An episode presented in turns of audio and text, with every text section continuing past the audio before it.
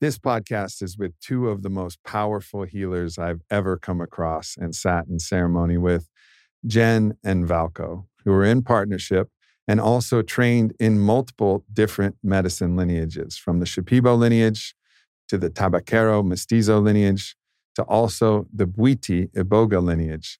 And they bring a synthesis of all of their wisdom and knowledge to this conversation about not only the reverence for the traditional medicine paths, but also the need to evolve and proliferate medicine for all people, for all life, for the good of all humanity, and for our pathway out of these times of challenge and difficulty into a more beautiful world. So I hope you guys enjoy this podcast with Jen and Valko. But before we get started, a word from our sponsors. First up, we have Bon Charge. Now, unless you've been living under a rock, you probably understand the benefits of sauna and red light therapy. But not all of us are able to acquire a red light sauna and put it in our garage or put it in our house. So, one of the technologies that can be used is a sauna blanket, and Bon Charge makes the best version of these sauna blankets that I've ever encountered. So, instead of having to go into a sauna, you get the heat and the red light therapy in blanket form. So, you can make a little nest, you can put on your Bon Charge sauna blanket and start to experience the benefits of the heat and the sweat and the red light therapy. So, this is an incredible solution to get into one of these restorative practices that is really necessary for our fast paced lifestyle, a lifestyle that requires us dropping into these deeper healing modalities. So, I really encourage you guys to check out all of Bon Charge's products, but especially the sauna blanket.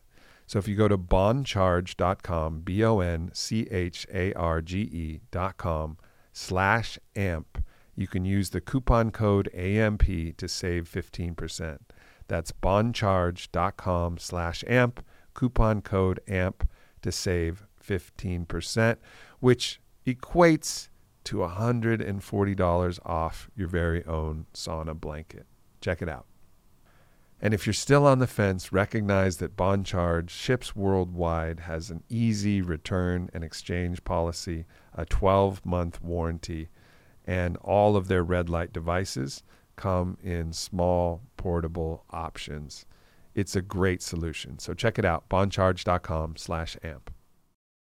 Now, I'm going to admit that I didn't sleep well last night. I slept on a Helix mattress, and it wasn't the mattress's fault.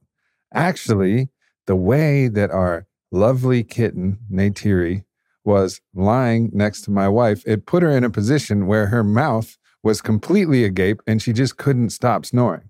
And then I would move the kitten and the kitten would go right back to where she was in the first place, thus putting Vylana's mouth in a prone position and she was snoring. So, this has nothing to do with the exceptional mattress that is Helix Sleep. We ordered it specifically for this room in Miami because we love sleeping on Helix mattresses. You get all of the different choices between what level of firmness and also the way that it arrives. Like it wasn't difficult. Can you imagine getting a mattress delivered to the 11th floor? It's a nightmare, a normal mattress, but not the way that Helix Sleep delivers it. Everything from their packaging to what the mattress is made of is absolute top notch quality. So for right now, Helix Sleep is offering 20% off your first order as well as two free pillows. So if you're interested, go to helixsleep.com slash amp and get 20% off plus two free pillows. helixsleep.com slash amp.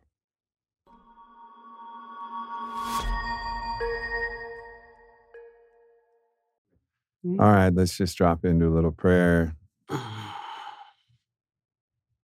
Understanding that the highest purpose of our life is dedicated in service to all life for the good of all. My teacher Don Howard said, para el bien de todos. And so may these words, like the medicine that we receive and the medicine that we serve, be medicine in whatever form for those who hear it, whether it's laughter, inspiration, opening of the heart, the expansion of the mind. And let the words come from the heart, whatever we are sharing. Yes, indeed. The seed of wisdom. All right, here we are. Here we are. We got a little tobacco in the space, which is quite fitting because we're here with Valko. And wherever Valko goes, tobacco goes with him. Yeah, actually, that's uh, a Peruvian mapacho, hmm which is uh, medicine tobacco Yeah. from the Amazonia jungle. And I got, I got just, I got some Southern draw Manzanita cigar tobacco here. so I'm going to go, since we're talking about tobacco, you know, we've worked a lot together in Costa Rica and we've been in ayahuasca ceremonies together. But one of the interesting ceremonies that we went in together was a tobacco ceremony. Yeah. And tobacco does involve smoking a lot of sacred tobacco. In fact, so much sacred tobacco that this little mapacho that Valko has, when you're in a tobacco ceremony, you don't just smoke a mapacho. He will bundle together a bunch of tobacco, a bunch of mapachos with a hair tie. Anybody have a hair tie? And then you get a roll of like six of them. And he's like, smoke all of these. I'm like, all of those? That's a lot. But actually, that comes after you drink tobacco. So explain this practice because I don't think everybody who I've shared with are like, what are you talking about? Holy Mm. shit.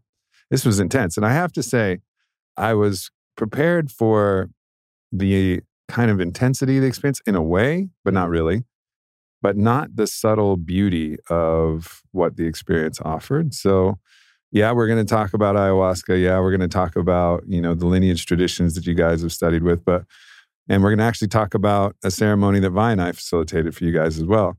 But I want to start with this tobacco ceremony because it's pretty unique and uh, and it's a deep part of both of your medicine bags and and particularly yours, Valko, as a tabaquero. Yeah. It's interesting, right? Uh, when we think about tobacco, it's mainly smoking, and not much people think about tobacco drinking it. But actually, that's the one of the ceremonial way of uh, of uh, ingesting the tobacco. You prepare a tea with the tobacco and like tobacco waska. tobacco husk, yeah, and you put uh, certain other plants inside Uh-huh. just to activate it, and you drink it. And that, and there's one particular certain other plant, yeah, which is not just like a certain other plant. You know, sometimes in ayahuasca they're like, yeah, we got a certain other plant in here. There's like a little bit of this little lovely flower that, that's just accentuating the brew, you know, because the shamans dieted that plant or that tree. Uh, No, this is not subtle. No, tobacco is not. Uh, it's not uh, so much of a sexy experience. Tobacco is Nope. like hardcore work, uh, cleansing the pipes and cleansing the body. That's uh, that's one of main main usages of the tobacco. Yeah. And actually, when we went on in the jungle, you know, before they give you the ayahuasca, they put uh, put you on a strict diet and a cleansing diet. And one of the cleansing diets and one of the cleansing plants is tobacco. Just like a week to ten days, just uh, really hardcore drinking it and smoking it, like you were saying, uh, the bundle one. hmm And the idea is just uh, to provoke a purge and to cleanse yourself, to cleanse your consciousness and prepare yourself for the intake of other mind expanding plants. Yeah. So the plant that I was alluding to Yeah. is a very familiar plant. yeah. It is garlic. The tobacco is intense enough when you ingest it in its liquid form. yeah. And but then you squeezed a good healthy portion of fermented garlic Yeah. into the brew, which you're drinking out of like an ayahuasca gourd type of situation. And it's brown like ayahuasca. It's you know, tobacco that's been soaked, I suppose, right? Yeah. Basically. And then with fermented garlic. Yeah. Garlic is a really, really, uh, really healing plant. Unless you're a vampire. Then well, it's not that's, that's the idea. and then it's more Why it's part of the brew. Yeah, it's more yeah, killing the vampire part, and it's Killing the redemption of vampire. vampire. Mm. Exactly. You know, you combine the both of them and you drink it and you just go. Tobacco is a dreaming plant. That's one of the powers of Mhm. tobacco. You know, you have like your ceremony space, or if it's not so much in the ceremony style, can be like you just drink it on, on your own and you do your thing. You provoke some kind of, uh, you know, cleansing the body can be like vomiting or or the lower part. No doubt. No Yeah. doubt. And uh, after that, you go to the to the space which is like uh, opening the dream world. And tobacco is known for a dream plant world. Uh, Yeah, and, and so tobacco creates a nicotinic response in the brain, which is very similar to a cholinergic response. And I'm familiar with this because the flagship supplement that we had at Onnit was Alpha Brain. And Alpha Brain is particularly targeting acetylcholine, a neurotransmitter in the brain. And they found in different studies that acetylcholine enhanced the dream state hmm, and enhance the lucid dream state. And the nicotinic and acetyl and then cholinergic responses are very similar, actually. Like what's happening on a neurotransmitter level is very closely akin to each other. So it makes perfect sense that, you know, this would be also a dream medicine because it kind of allows your allows your mind to enter into those dream states. But that was not what I was thinking about when I drank the brew of tobacco and garlic. yeah. Within 30 seconds, I was on all fours and I was just grabbing the ground like I was Wow. like a panther trying to birth something out of my stomach the other way. And it was one of the most savage purges, like just irresistible, you know, like my claws digging into the into the floor of our little Maloka type of space that we were in, our, our makeshift Maloka. And we were, f- I was just fucking digging in. I have the purge bucket there and I'm just letting go of, well, perhaps some vampiric energy that I'd put in and perhaps just, you know, mm-hmm. some of whatever wasn't resonant to the, to having the cleanest vessel possible. But it was an amazingly powerful experience. Mm-hmm. Yeah, it's it's it's really interesting. You know, we hold so much stuff in our body. We're close to so much of life. You know, and when tobacco enters in our body, it's a it's a really good cleanser of the subtle body, or if you want to call it in another way, the the uh, the chi energy. Mm-hmm. You know, then it goes where the chi is blocked and starts working in these areas. And that can be like a little bit more like the challenging part. Mm-hmm. And whenever this part of the body is like worked enough, you know, comes with the vomit, comes Yeah. with the with the coming taking it out. And one of the practices that you employ is some very intuitively targeted body work. Yeah. Where you'll actually push on parts of the abdomen or the chest or the back or wherever there might be like blocked chi. And it's Yeah. almost like an acupressure kind of situation where it's not like shiatsu. It's like, I'm going to find this point and I'm going to send, you're going to send your own ka, your own chi, Yeah. your own kind of medicine into that spot, adding energy so that the current can start to flow is, is really what it felt like. That's that's that's the idea mainly. You know, that kind of technique was uh, presented to me in dream space in a diet. I didn't know how to do it, and I just uh, I was dieting certain plants, and actually in one of the dreams it was shown how to do it, and I wasn't even sure what they were showing me in the beginning. And after a few months after this dream, I started doing it intuitively, Yeah. Which was So you you apprenticed with a kind of master, very famous master tabaquero named Ernesto. Yeah. And I believe that I was in a retreat with Ernesto and Maestro Orlando way back in the day in 2010. And I didn't sit with Ernesto. We we mm-hmm. haven't confirmed whether that's true or not, but I, I believe that, that I did. that's the suspicion, right? That's the susp- that's our suspicion for sure.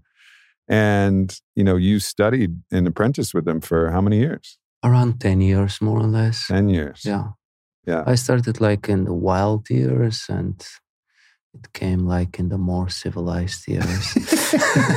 and I'm sure there's a lot of stories about the difference between the wild years and the more civilized years. yeah. Yeah.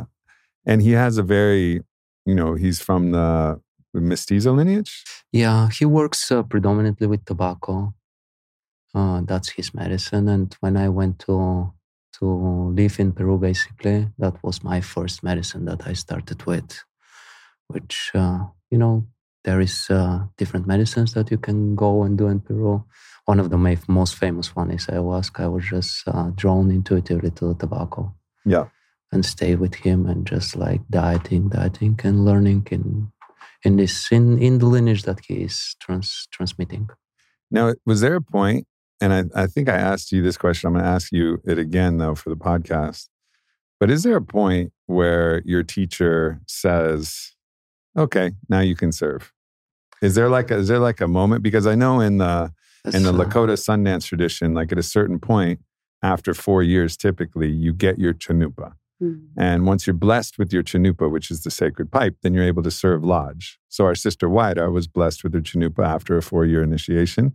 So now she can serve lodge. Mm-hmm. Right. And there's like an actual moment where they're like, you can do this. But in a lot of other traditions, it's kind of like, well, you're ready when you're ready.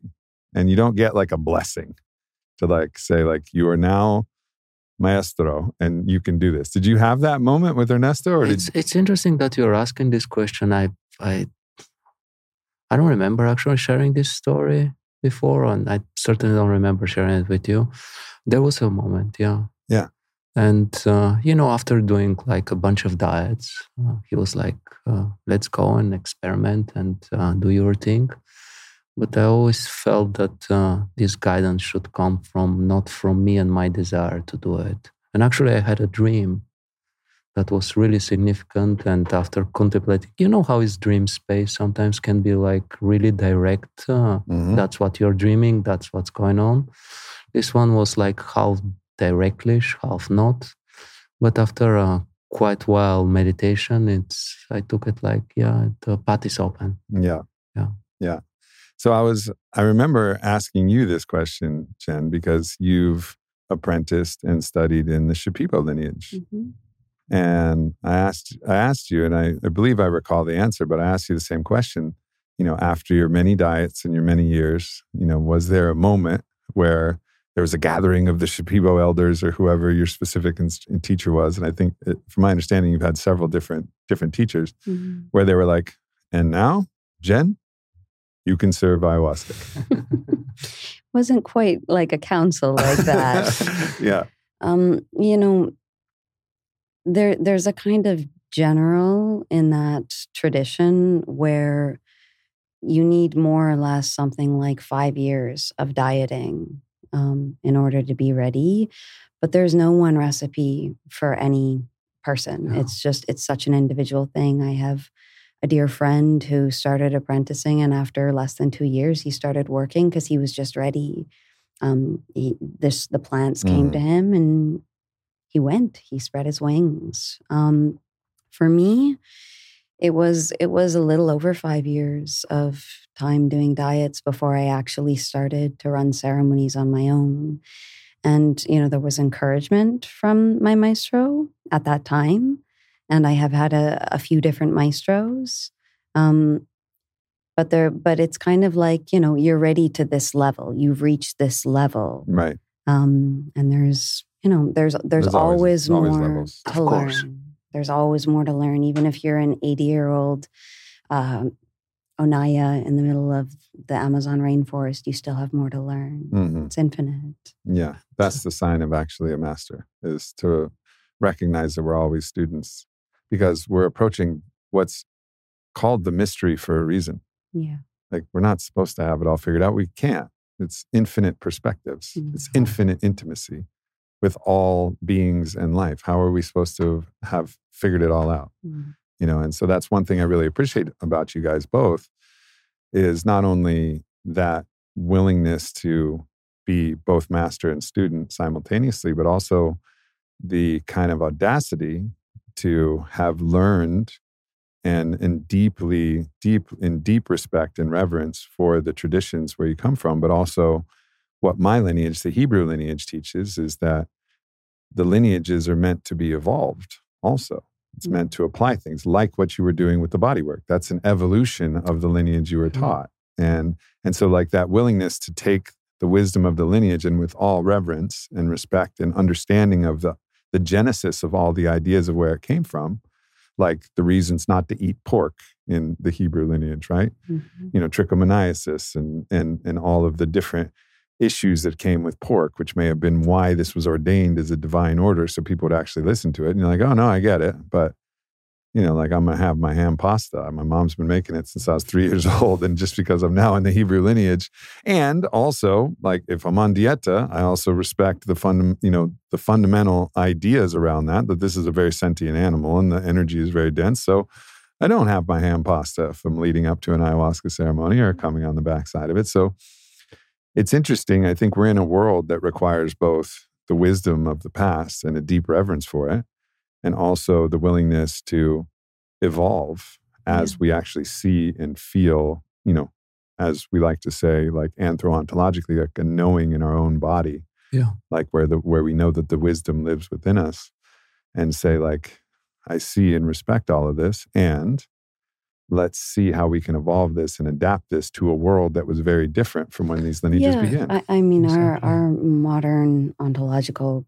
crisis, I would call it that, uh, is very distinct from yeah. what it looked like in the Amazon hundreds of years ago. It's very distinct from, and that that's, that goes throughout many different of these wisdom traditions, not just medicine traditions. You know, even if it's ancient Tibet, what yeah. it looked like there versus what it looks like today. People don't have time for four hour sadhanas where they have right. or attention span to do re- really elaborate visualizations right. anymore. So that evolution, I definitely think, is needed. Yeah, and and to create a shared context that can allow and celebrate our diversity and also the mm-hmm. flexibility of of what our lives are actually demanding and what collectively our lives are demanding, mm-hmm. right? Like how can we show up to serve the world in the best way? How can we use these tools and these lineages and the and the keepers of this wisdom to actually liberate ourselves, heal what needs to be healed, and then yeah. adapt and apply that to a world that requires, at this point, really all of us to show up and to help build this new story for a new humanity you know a new way that we can move forward because if we keep operating at the same level of consciousness that we have which is extraction of everything precious from the earth isolation from each other mm-hmm. you know strong ethnocentric and nationalist boundaries and then rivalrous conflict between those different nation states like this whole dynamic that we're in with the exponentialized risk of everything that's going on it's time mm-hmm. like if everybody's sitting on the sidelines like wonder when the time is when we got to really come to it's now. It's like yesterday. Like let's yeah. go. Yeah and uh, you know just like uh, how to bring back the the the ego mind in connection with the body which uh, from you say eagle or ego? ego ego yeah you know which is language uh, linearity and mm-hmm. logic mm-hmm. you know just like how to be- bring it back and embody it and i would say that's uh, exponentially the separation is growing in the culture that we're living and two three hundred years ago the people that were living in the jungle they were the jungle they were part right. of the jungle right then they had like one certain needs in that culture that was uh, how to navigate the jungle, how to navigate the animals, how to navigate their life over there. But they didn't uh, had the separation. If you're not in contact with your instincts 200 years ago, you're dead. You won't yeah. last too much. yeah, for sure. For sure. You know, if you're not uh, in connection with your instincts right now, you will have difficulty, but you will survive definitely in the culture that we're living. Then, uh, how to bring these uh, incredible medicines to to embody the mind and uh, and and the body mm. in one. Yeah, you know? yeah, absolutely.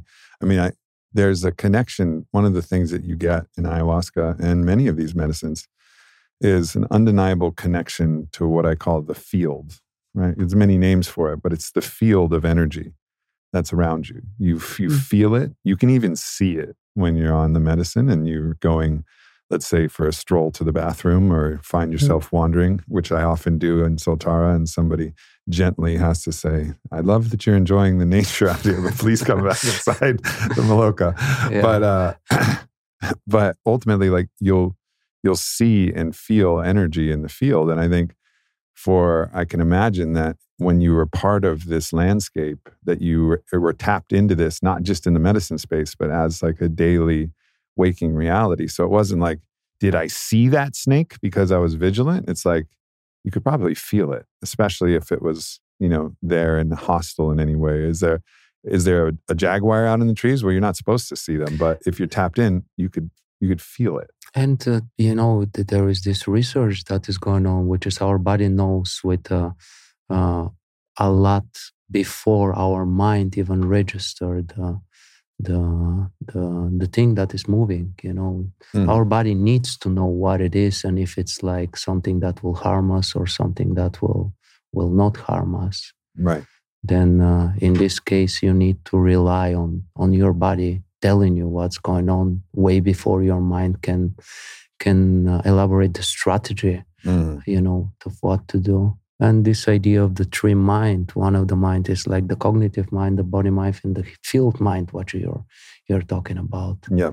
And going back to the culture that we're living or not only north american you know just a european and just like global culture which are we're uh, so much more enclosed in our mind than you know in our embodied consciousness yeah and we, and we think of our mind as what's between our eyes but actually our whole body our whole body thinks you Of know from our stomach which they're now at, at least calling the second brain yeah. you know because of the neurotransmitters that are created but there's you know uh, the ability to actually receive information and process information through the entire body and this is one of the problems that i think you know people on the cutting edge are posing with artificial intelligence is it's intelligence that's disconnected from a somatic experience where so much knowledge wisdom Yeah. actually comes from. Like we think with our whole body.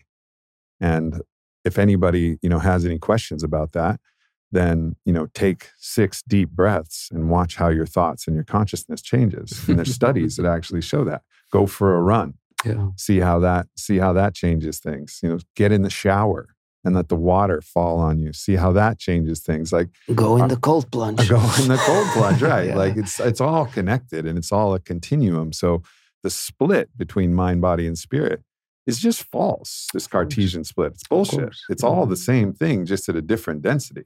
Yeah.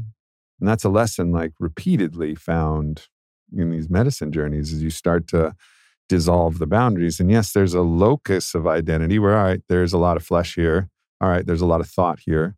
All right there's a lot of spirit here i think but actually the elemental scale makes more sense than mind body spirit. It's like all right we got the ether part of us you know which is even when we actually step outside of our mind into like the greater mind of quantum possibility the void and then we have our air mind which is thinking and thoughts and then we have our you know water mind which is the turbulent emotions the fire the eros the energy that moves through us. And then we have the earth which is the density. But all of them interpermeate each other. And so we're these elemental beings that really you know one of the gifts and blessings of the medicine is it reminds us of this truth. It doesn't doesn't like tell us. That's the other thing about medicine is people are so worried that the medicine is going to like tell you something like it has an agenda? You know like it's going to tell me to be a yoga instructor. No. If you want to be a yoga instructor it'll you'll tell yourself that you want to be a yoga instructor. You know it's like it's not going to it doesn't have it doesn't have an opinion. You know it's not like everybody who does ayahuasca ayahuasca is always telling them to be a yoga instructor. Like no. It's not how it works. It's like it's working with you it's a conversation I, I think it's opening my my way to see it is opening spaces inside of us that we don't have so much contact with or we haven't like actually or we forgot to to listen to yeah you know that's uh, my particular way of being of, of seeing it Yeah, You I know? agree. So let's go. Let's go for a vignette from inside uh, an ayahuasca ceremony, and it was night two. We were sitting with El Dragon, and I'm. I mean, his brew is strong. We're down in Soltara, where you guys were. Um, you know, kind of the lead facilitators who are in support of the space as well as, you know, Maestro, and uh, and that was opened up partly because you did a diet with Maestro Orlando um, at an earlier time. So you had a relationship. And typically he conducts all of the song, all of the Icaros, and sometimes a harmonica, but typically all the Icaros for the space. And so I'm kind of, I've heard his Icaros for now 12 years in different ceremonies, like 12 ceremonies I've sat with him. And then I hear this one, and I was like, this must be the most magical thing he's ever done. he sounds like a woman. and I thought for the whole ceremony that he transformed into a feminine spirit and sung this radically new Icaro. And I'm like talking about it, and somebody's like, no, that was Jen, fool. Like, what are you, what are you doing? I was like, oh, but it was so powerful. It just mm. hit right at this moment where the medicine was like cresting on the precipice. And, and we call this but that when the medicine kind of sets collectively in the field, the Mareación, when it like opens up. And it was like right about to open. And you just lay this song and it just like burst the field open in this mm-hmm. incredibly mm-hmm. powerful way. Mm-hmm. So I guess, uh, you know, just talking about that, you know, and maybe that moment, but using that moment as just an avatar of the general of like how you use your medicine songs to actually adjust the collective space, what's called the Mareación, and like what that feels like to you and what that feels like kind of collectively. Yeah, well, I mean, that's kind of, know, I can't speak for all traditions, but certainly within the Shipibo tradition, um, you were asking before of like, how do you know if you're ready to run a ceremony? Kind of what's the initiatory process? And part of that is in the training it's learning how to bring the Mareación up and learning how to bring it down. And if you can't do those two things, then you shouldn't be running a ceremony. Right. And um, so I mean in that particular that particular moment in that ceremony, that's that was what I was coming in and doing in the collective field. So generally when I'm running a ceremony, you know, I drink the medicine and I'm waiting for the medis for the mareación. So mareación for those for anybody who doesn't speak Spanish, it just means seasickness, literally, but it's the term that refers to the effect of the medicine. And so the effect of the medicine isn't just one thing. It's not it's not just visions, it's not just a sense of nausea. It can be a um, a collective of all of those things, or it can kind of just be like you feel the spirit yeah. moving in you, in your body, in your energy body. And so whenever I feel the Mareación starting to come on, I, I start singing. And so, you know, I think I think in that particular ceremony, Orlando had been he'd been saying to me the ceremony before, sing, sing, sing. And I was sitting there like, mm, this isn't my ceremony to run. And yeah, I would yeah. sing. And at the end of the ceremony, was like, you didn't sing. Why? I was like, oh, it's your ceremony. And so that ceremony, I was like, okay, my Mareación is here. And I was feeling into the collective space. Okay, let's let's bring it up and even it out. Like, like have it be like a ship at sea that's found its balance and has the wind in its sails mm. and is journeying. And so that's that's in that particular moment what was going on. I can't remember everything that was going on because it's myriad and it's yeah, too yeah, much yeah. to of course articulate. Of course. But and everybody has their own, even though it's collective, everybody has their own particular lens exactly. that, that you see through. Exactly. So here's, you know, here from my understanding, I've sat with, you know, many different traditions. Um, well, many of the Peruvian traditions, the main ones, Mestizo, Quechua, and Shipibo. Mm. And so what I find is that in the Quechua and Mestiza traditions that I've sat with, there's particularly one shaman who's kind of conducting ceremony for the whole space. Mm-hmm. And in that space, they are adjusting the collective Mareación, the collective energy, and being like, you know, for lack of a better words, like the DJ or a maestro of the symphony, where they're actually conducting what's happening in the energetics of the space you know, and in the Shipibo tradition, it's a little bit different the way that I've experienced it at Soltara, in that everybody is getting individual Icaros. Mm-hmm. So it feels a lot more like instead of individual cocoons in a in a very strongly established collective cocoon, because everybody has their own prism, their own experience, and I call that like a cocoon. It feels like the the strength of the individualized cocoon is stronger in the Shipibo tradition because each song is individual to you, and the maestro or maestra will sing you the song, often the same song, but sing you the song that you need at that moment, right? And then the collective space is this kind of swirling energy of all the individual songs, but they're not conducting necessarily the collective, they're conducting the individual. They actually are. Okay, so that's that's what I don't that's what I don't feel Yeah. as much. Yeah. So it well, it's. I mean, there there's a lot of different strategies and styles of running a ceremony. Um, and again, I'm I'm mainly speaking to the Shipibo because that's what I I have. You know, I've experienced obviously Quechua, Mestizo, a um, little bit of Asháninka as well. Mhm. But Shipibo, um, it, there's always a coming back to the collective. So, you know, I, I can speak for myself, but I can also speak for having been in thousands upon thousands of Shipibo ceremonies with anywhere from one to eight Shipibo maestros working and maestros working at the same time. Um, and so, you know, when you have one, it's different as to when you have two. Two, generally, there's a balance between a male and a female. Mhm. Um, when you have eight, it's it's a orchestra Mhm.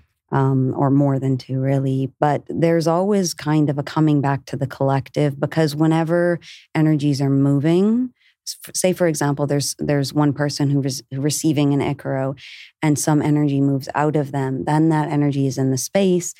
Um, there is a collective field that that energy can go out and start affecting other people, and so anyone who's a good healer, a good space holder in that realm will be able to clean that energy, move it out of the space.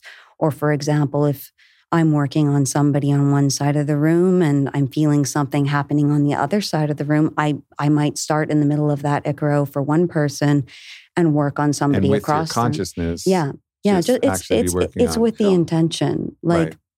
one of the main distinctions between the Shipibo way of working um, is that the intention of doing dietas, so a, a plant dieta where you're focusing with anywhere from one to a number of plants that you're ingesting for anywhere from a week to a year, two years, it can be different lengths.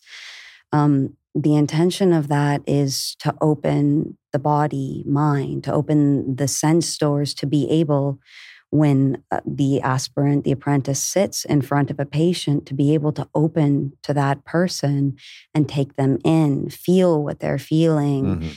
um, experience them from the inside out. So it's it's it's it's a co-creation. It's a symbiotic dance that's happening. Mhm. Um, I have I have a very not very, but I have a different take on this than a traditional Shipibo would. So I also want to speak to that because part of what I notice in the Shipibo tradition is that th- there's a lot of focus on defense. Mhm. So it's like, okay, I'm here, I'm in front of you, I'm working on you. There's some energy that I'm considering a bad energy. Yeah. Um, maybe it's evoking my fear or my aversion in some way or another. I have I have all of these plants that can step forward, that can just get it the fuck out of the way. Just you know. Um, for me, when I'm working with someone, if something comes forward and say it stimulates my fear or it stimulates insecurity or it stimulates sadness, it, tr- it triggers a different feeling in me. I take that as my unintegrated place that I need to work on too. And Right. then I get the opportunity to work that with you as I'm working with you, not just on you. Yeah. So, Yeah, I, I think this is an this is an evolution of you know of these lineage understandings, which is also uh, a part of the understanding that I share as well. It's Mhm. like a, it's a position of non-aversion mhm. in a way. It's a position of almost Christ-like radical acceptance, and certain times the energy's got to get the fuck out of there. The- You know, uh, it's like it's like definitely. it is both, but the the the ultimate overarching is not defense. And I think you know the terminology, if I'm using it right, is so. I was I was speaking with Amerigo, and he was talking about buman, you know, Mhm. which is like the negative energy that can come from a plant, a person, yourself, or whatever. Buman, this negative negative energy, and then if you're not careful, you could get choke hard. You could get blocked up by someone's buman. So you're like you you got your shields up, you got your defenses there. But in that, you're creating a, a strong duality dynamic. Yeah, exactly. And, you know, so while it's not wrong, it's not like we're saying, no, you're wrong. We're saying there's another way. yeah. There's another way to look at us as a, a being that spans the entirety of a complicated and broad polarity. Yeah. And that even this negative energy, part of the one of the ways that you can transmute it is to see it, to witness it, to love it. Mhm. And this is something that Vylana shared. She went down to Colombia to work with both of you individually. What a treat. And diet uh, a plant called Marosa. And she, you know, expressed the stories of how you guys worked with these things and energies that were coming through, including this energy that had bothered her in her neck, which actually felt a bit like a vampiric energy. And she told the story, and I'll let you carry on if you remember the story about what you guys told her about how to approach the energy, because you could have taken it like, all right, I'm going to call in my badass plants here Yeah. and I'm gonna, you know, we're gonna we're gonna fucking we're gonna destroy this Buman that's that's here, and then go to battle with anybody who placed it on you, and let's fucking fight. You know, let's let's let's tape the tape the hands, get in our get in our you know attacking master plants and defending master plants and destroy. But you guys had a much different approach, and it it really worked to liberate her from this thing that probably would have come back if you guys even expelled it in that one moment. Well, You wanna, if you wanna say it, and after that I will say what I wanna say. I mean, yeah, in that in that moment of that work, um, it was interesting because we kind of have a combination of of you know working in a way of processing and speaking, mm-hmm. and then also doing the shamanic work. So it's kind of a, a fluid dance between the And two of them. Loved that, by the way. Mm-hmm. Yeah, That was like, see, she said it was just such a treat to be able to not have to deal with all of your own thoughts all by Mm. yourself, you know, Mm. the whole time, but to be able to both step into the trance, the Mareación trance that ayahuasca can give and process individually, but also like check Mm. in, like, hey, how you doing? yeah. What are you thinking?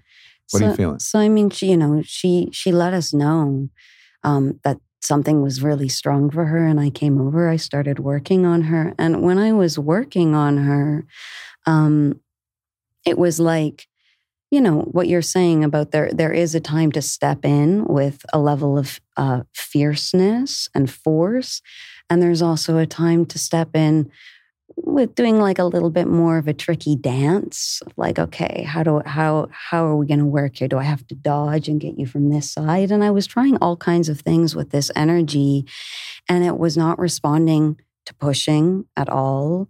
What it was responding to was gentleness and love and a kind of a quality of inquiry. And that was in that was in the song with the with these different plants that were coming through that are they're small aromatic plants. They're plants that are filled with love plants that are filled with light plants that have a more like subtle nuanced delicate way of working which marosa is one of. And after doing that work it's like it it loosened it got space and then it kind of, kind of another round of it came back. And then we started this inquiry of, of just really having her make contact with the feeling itself. Because a lot of the time, when there's a feeling that um, elicits a reaction, just that it elicits a reaction, and the reaction has a charge of, I don't want this, like, get this away from me, fuck off. Um, that's a really good indication that there's something there and that the pushing against is only going to create a further pushing back Right. from like it's like that's that's the hook That's what it wants. that key yeah It exactly that's its food Yeah. that's its food like, it's the gotcha. resistance exactly yeah. If you get in a fight with a demon, demon's like, perfect. Yeah I'm here all day. yeah and we Yeah, can call what- we can call it a demon we can call we can you can call it i think a really good way to call it is just simple aversion Sure. that's the that's and, the and I'm not, simplest I'm most not universal claiming that this thing was a demon. I have Yeah. encountered actual demons, and Yeah. still the response, like the last response, like the last thing option is fight. yeah. Because if you do step into fight, you better be damn sure that you're a good fighter and that you're going to win, right? Like you have to have supreme confidence because a lot of it is a confidence game. it's a belief game. So you better trust your diets. yeah You better trust your skills. You better trust the moves that you have yeah but love is going to be a much better a much more powerful tool to use. It's the most powerful tool in the cosmos, Yeah. right? So it's like you can you can fight with your you know with your aggression, but actually if you meet it with love, the, it's the greatest chance for alchemy or just creating a field of energy, a vibrational field, which is no longer resonant for that entity or energy to be there, however dark it may appear. And ask the simple question: What do you need? which is that was the question. which that is was, exactly that was a question that really blew Vylana's which is mind. exactly what we asked her first it was just like making contact with the feeling and then just like what is what is this feeling needing from you You know, just going dropping under the level of like that's bad or that's good, and just feeling the vibration of this space. Yeah. And we all have these kind of spaces inside of us, which is our needs hasn't been satisfied. Gabor Maté says really well something that hasn't, shouldn't have happened, happened, or something that should have happened, didn't happen, Mhm. you know? And that's like uh, basically wherever that shouldn't have happened, happened, or wherever that's it. Small parts of our soul just isolate and its needs are not met Mhm. then what kind of space we can open in these powerful, powerful medicines and just like reconsider again the needs of that space. Yeah. Because it's been tried, Aubrey. I tried personally for so much years, you know, to vomit my fear or to vomit my um, tender spaces that are being like violated from whatever happened in my in my personal history you know and i always say that whenever we get together with jen actually you know another level of my healing started which is the feeling the level of healing which is like to to start putting attention to my needs and eventually satisfying them Mhm. i couldn't do it before on my own and sometimes i could do it and sometimes i cannot do it but a little bit of help from friends can be a really right. really good way to approach it yeah we'll get to that. yeah And I just want to let everybody know if Valko was unable to vomit his fear entirely, he is the best vomiter on the planet Earth. If you hear Valko vomit, you'll realize that there's levels to the game, and he's the ultimate vomiting black belt. It's so goddamn impressive when you hear you vomit. So if it doesn't work for you, it's not going to work for any of us. Maybe temporarily, maybe it takes a little pressure off, but it's not going to be the only tool. yeah exactly So going back to so you asked, sorry, what is and and Vi of course doesn't mind me sharing this. You know, we've we've shared it as well openly because she's really you know proud of this moment and and and really in great praise for you guys. So you ask right, what does this need? And she says, it needs it needs it wants or what does it want? And she said power. Said it wants power. And then I believe it was you, Valko, the way she told the story. You asked her a very interesting follow up question. Yeah. if it has power you know what's what will give her power Yeah. actually what's why you need power Why does that? Why does that energy need power? yeah or if you have power what you will what will happen Yeah. And ultimately, the answer that emerged from the field was safety. Yeah. Mhm. So, this energy, which you could look at as this attacking boomon of some sort, all of a sudden you realize, oh, it just wants to be safe. You know the, the the quality of the energy depends on the quality of relationship that you establish with the energy. Exactly. Uh, that's uh, i think is really really really good way of saying like it. like like you know if ever you're in a situation where there's conflict and someone in the midst of that conflict softens and brings in some aspect of their vulnerability opens to some tenderness or love in that moment it shifts the whole dynamic Yeah. maybe it doesn't change it immediately but it brings it brings more space in rather than this tension it just brings a kind of a softening and an opening I just want to give you a personal example of works that we did in some moment of time. Uh, a guy was just like uh, in the midst of ayahuasca ceremony, and he's like a bear. He's just basically becoming a bear. Mm. And we look each other with Jen, and Jen's like, go and check what's going on over there. And I go over there, and it's like, how are you doing? What's going on? It's like this bad energy. uh," And I'm just like dropping under what he's saying and just feeling him. And I didn't feel something that was like actually bad, you know, or something that we need to take out or whatever. Mhm. And I just, I was like, okay, let's feel, let's feel in some moment, just like I just hug him. Yeah. And we stayed like four or five minutes on hug. Yeah. And after that, I just like felt his body like really getting like uh, relaxed, a little bit more relaxed, a little bit more relaxed. That was it. And Mhm. next day we were speaking. I was like, I need to tell you what's happening. I was like, tell me what happened. I was like, why are you all hugging me? I just like was seeing this. He was calling it a demon. you know, I was seeing this demon, and in some moment it just converted itself in a in an angel. I was like, oh, that's interesting. Mhm. You know, and uh, that happened quite a while ago. And uh, reading a little bit more books and going deeper in my own needs and my own personal work, I just understood that, uh, uh, you know, this energy inherently, they're energy without content. The content is how we relate with these energies. Then, Yeah, I mean, I, in in my own interaction with these energies in you know 24 years of medicine work, I've encountered plenty of them, and I've started to recognize that there's a very special and beautiful role that when an image, a vision appears to you in its demonic form, which we know what that looks like. We see it in movies and stuff. And maybe, I don't know what came first, the visions of these or the movies or art imitates life, whoever, however these ideas were planted in our minds. is the Like, chicken or the egg, Yeah, right? I exactly. but there's often horns. It's often red and black. It's often kind of gnarly skulls. Like, you know, like Halloween doesn't have it too far off, right? Like you often you'll see these things, but there's this beautiful opportunity where you can imagine that that's appearing to you to test your unconditionality of love, to try to test the Christ consciousness that's within us all. And it's almost like the darker the being, the more it's asking you, can mm-hmm. you love me too? And almost like it's asking that to God and and us as participatory in the field of the divine. It's like asking us and the divinity within us, can you love me too? Even when I'm dripping in blood, even when I have fangs, even when, you know, even when I have horns. Yeah. Like, can you love me too? And and like that's this beautiful, beautiful invitation that all of this quote demonic energy is offering is just saying, Can you love me too?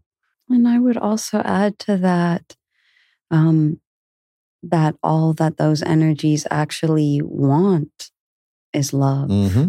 at the end of it.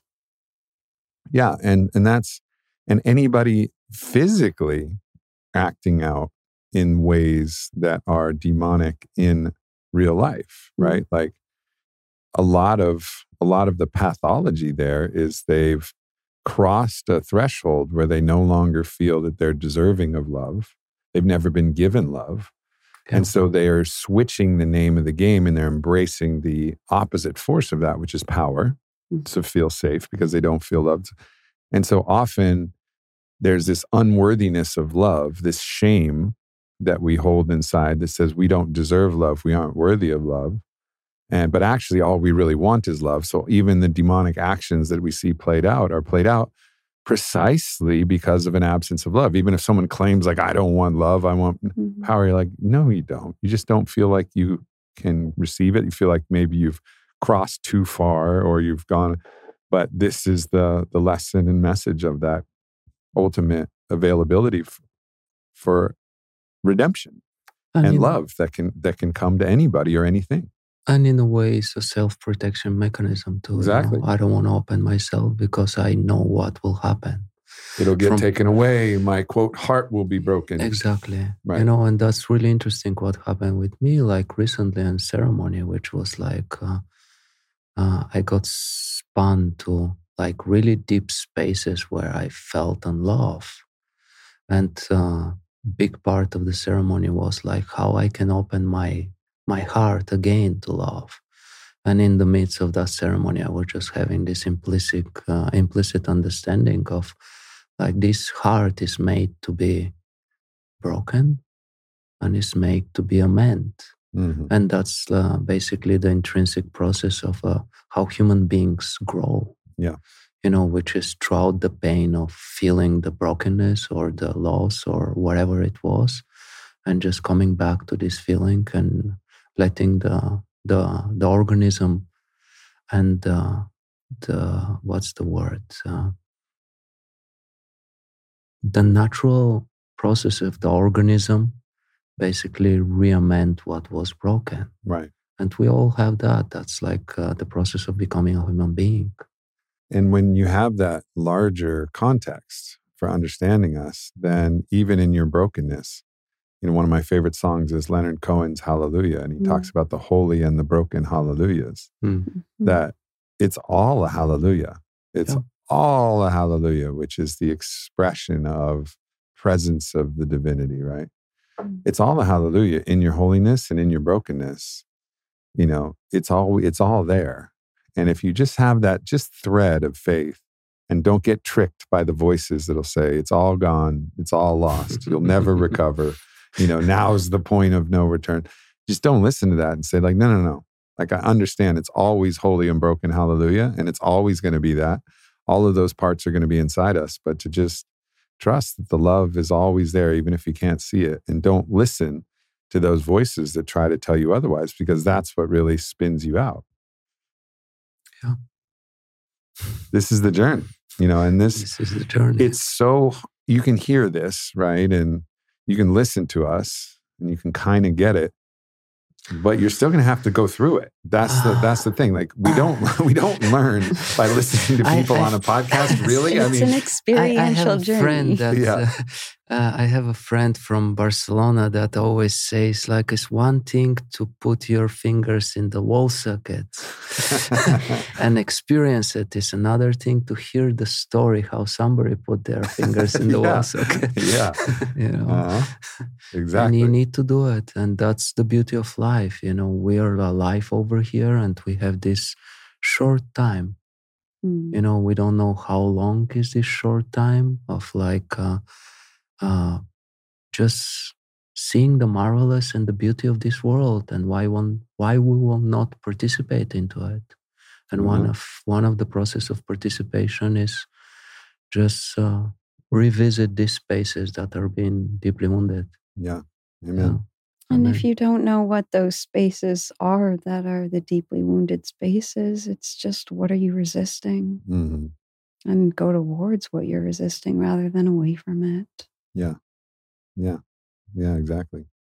So I just want to take a moment to pause this conversation to let you guys know that we are opening up our Fit for Service core program to invite more people who are called to service, who are called for the evolution and healing of themselves, for access to a greater community, a greater sense of purpose, who want to join the Fit for Service program, which has been absolutely exceptional thus far this year.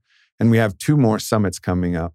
One focused very much on an intensity of initiation from Sweat Lodge, that's going to be led by the legendary Waira, who's also been on the podcast, to Sacred Combat, to Ecstatic Dance, to Breath Work, and then also our flagship Jewel Summit of the Year in Sedona, as well as all of our online coaching practice and the lifelong access to our digital community. So if you're interested, go to aubreymarcus.com slash fit for service, or also you can go to fitforservice.com, put in your application, and we look forward to meeting and welcoming all of you into our community and into an opportunity to discover and find your own truest, highest soul song that incorporates all aspects of yourself and also allows the support of not only the coaches, the speakers, and the experiences, but really a group of peers, of fellow travelers of the way that can really help, as Charles Eisenstein would say, make sanity a group project and help us all actually connect to a deeper purpose that is incredibly meaningful and is really necessary to help us sort out all of our personal challenges, include them, and transcend them into a greater story. So I look forward to meeting some of you on the inside for the second half of the year for our Fit for Service core program. Once again, aubreymarcus.com slash fit for service or fitforservice.com. The question is, are you ready to play a bigger game? The first half of this year's Fit for Service Core Summit has been unbelievable. The community that's come together, everything we've been able to experience together has been absolutely outrageous.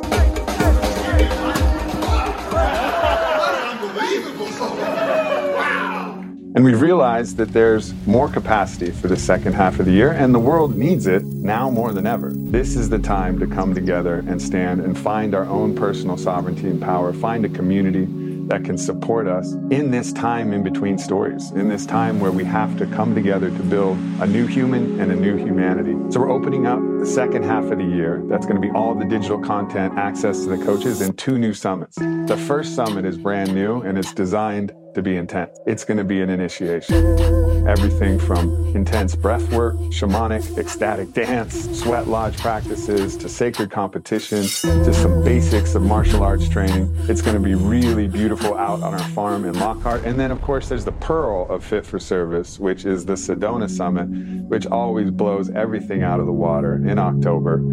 So if you're interested and you want to join Fit for Service, we're opening up applications to a select group of people, and we would love to welcome you to our community at the time when the world needs us the most. So if you're interested, please apply, and I hope to see you on the inside. Well, I have to give you guys an immense amount of credit for saying yes to receiving facilitation from Vylana and I Mm. for our signature ceremony which is the God Bomb.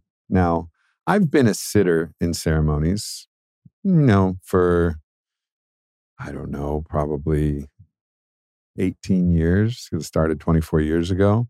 And, you know, if, if my buddies wanted to experience mushrooms, I would just be there with them, taking some mushrooms and kind of keeping the rails on, but never facilitating, right? I didn't feel like I really had the proficiency. I didn't have the inner voice inside my mind that said, like, no, no, like it's, you're ready to facilitate. That took 22 years to develop. And it actually took a particular, a particular stack of medicine, which is the ketamine and cannabis. Fortunately, as a blessing, those both happen to be legal in most states in the US. Mhm. And finally, it was like, all right, like you're ready to step into facilitating this medicine. but of course, you know, we're young in our facilitation journey, and you guys are veterans, you know, having done so many diets and so many ceremonies. So the first bit of credit is you guys were like, yeah, we'll do it with you guys. You know, we'll do it. And I was like, yeah, amazing. And also like, wow, I'm gonna I'm gonna find out real quick if I got if we have our shit together, or if they're gonna come out of that and be like, that was a circus. What are you guys doing? you know, like stick to podcasting, bro. like uh so it was it was kind of a big it was kind of a big moment um when you guys, you know, said said yes to that. And uh and it was such a beautiful experience because what my experience is so I apprenticed with my brother Parangi in a particular type of body work and also, you know, just trust the intuition of stepping into this shared field.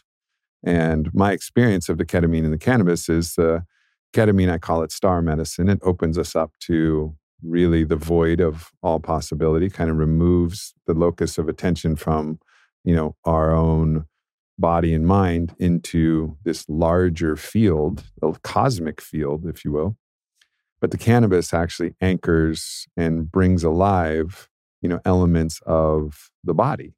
You know, the way that the body actually and the somatic experience and the lessons it have, and the same with the body work. The body work then moves, as you do in the tobacco, it like moves to find areas where things are blocked or where there's old trauma that's being stored in the body or whatever it might be, or joy or giggles or laughter or wherever Yeah.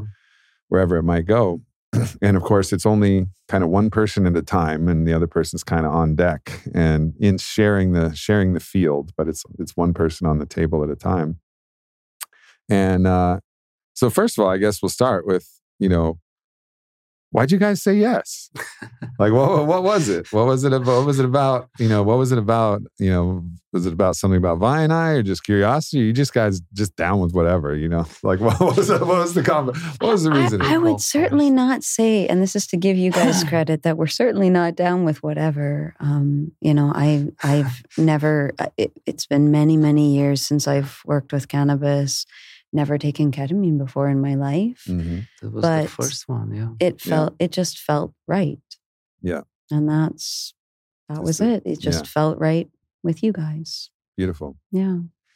So I'll uh, I'll share some of the things that you know without you know trying to step over anything too personal. Let you guys share the experience, but um, you know, trying to recall this. I believe it was you who was on the table first, Valko. Yeah. is that right? Yeah. So you had the kind of first opening into the experience. What did it feel like when? you know, this particular type of mareación, this particular type of medicine opened for you? You know, I first of all, like you said, I never done ketamine in my life, and it was Uh-huh. like really interesting because it was like the substance taking taking over, and it's been years and years and years I haven't uh, done marijuana either. Uh, what for me was it was the directness, just it went directly to the part of my being that I've been working so long with Mm-hmm. which is uh, certain feelings and certain emotions that are still i'm just like peeling the layers Right. with this one and just went just straight into it Yeah. and what uh, what was the surprising part was what you guys were doing and especially with the smells hmm and just like visions of uh, So we use essential oils yeah. to kind of open up worlds and and, and, definitely and felt ideas. like that it was opening the worlds that were coming you know yeah. Uh, Yeah. There was, uh, you know, one particular scent that I use, um, and it's from a company called Floracopeia. And we're actually making our own scents now, which I'm really excited about. But I love this scent. It's called Forest. It's a blend. Mhm. And I remember taking you into the forest. Yeah. And there was also, and this is actually an experience that was with both of you. I could feel all of your plant spirits, all of your plant diets that were there with you. So as the space opened, it was an invitation for, because I always invite all of the guides and allies to be there. But as the space was opening, I could just feel that the plants were were there, present. And so I wanted to give them an invitation and, and say, like, you're welcome here, like all of you. So I it's like las plantas, las plantas, las plantas. and I could just feel the space getting richer and like pulsating and intermingling where for both of you, like all of your diets kind of opened up into the space. And then with the forest, which is not a jungle, which is where most of the plants are that you've dieted, but it's still the concept. I don't have a scent called jungle. I don't know if that would even smell good if it was a scent called jungle. Maybe we could figure it out. But uh, but the the scent was called forest, and it was and I used that to just call in all the plants. And I remember that was for me one of the first like kind of remarkable experiences was just to feel how very real the di- The- the the dietas that you guys have been in. Yeah. Like these plants are inside your own spirit body, and they're not. Yes, they're available to call externally as their own beings and their own spirits, but they also like live inside both of you, and it was just magical to behold.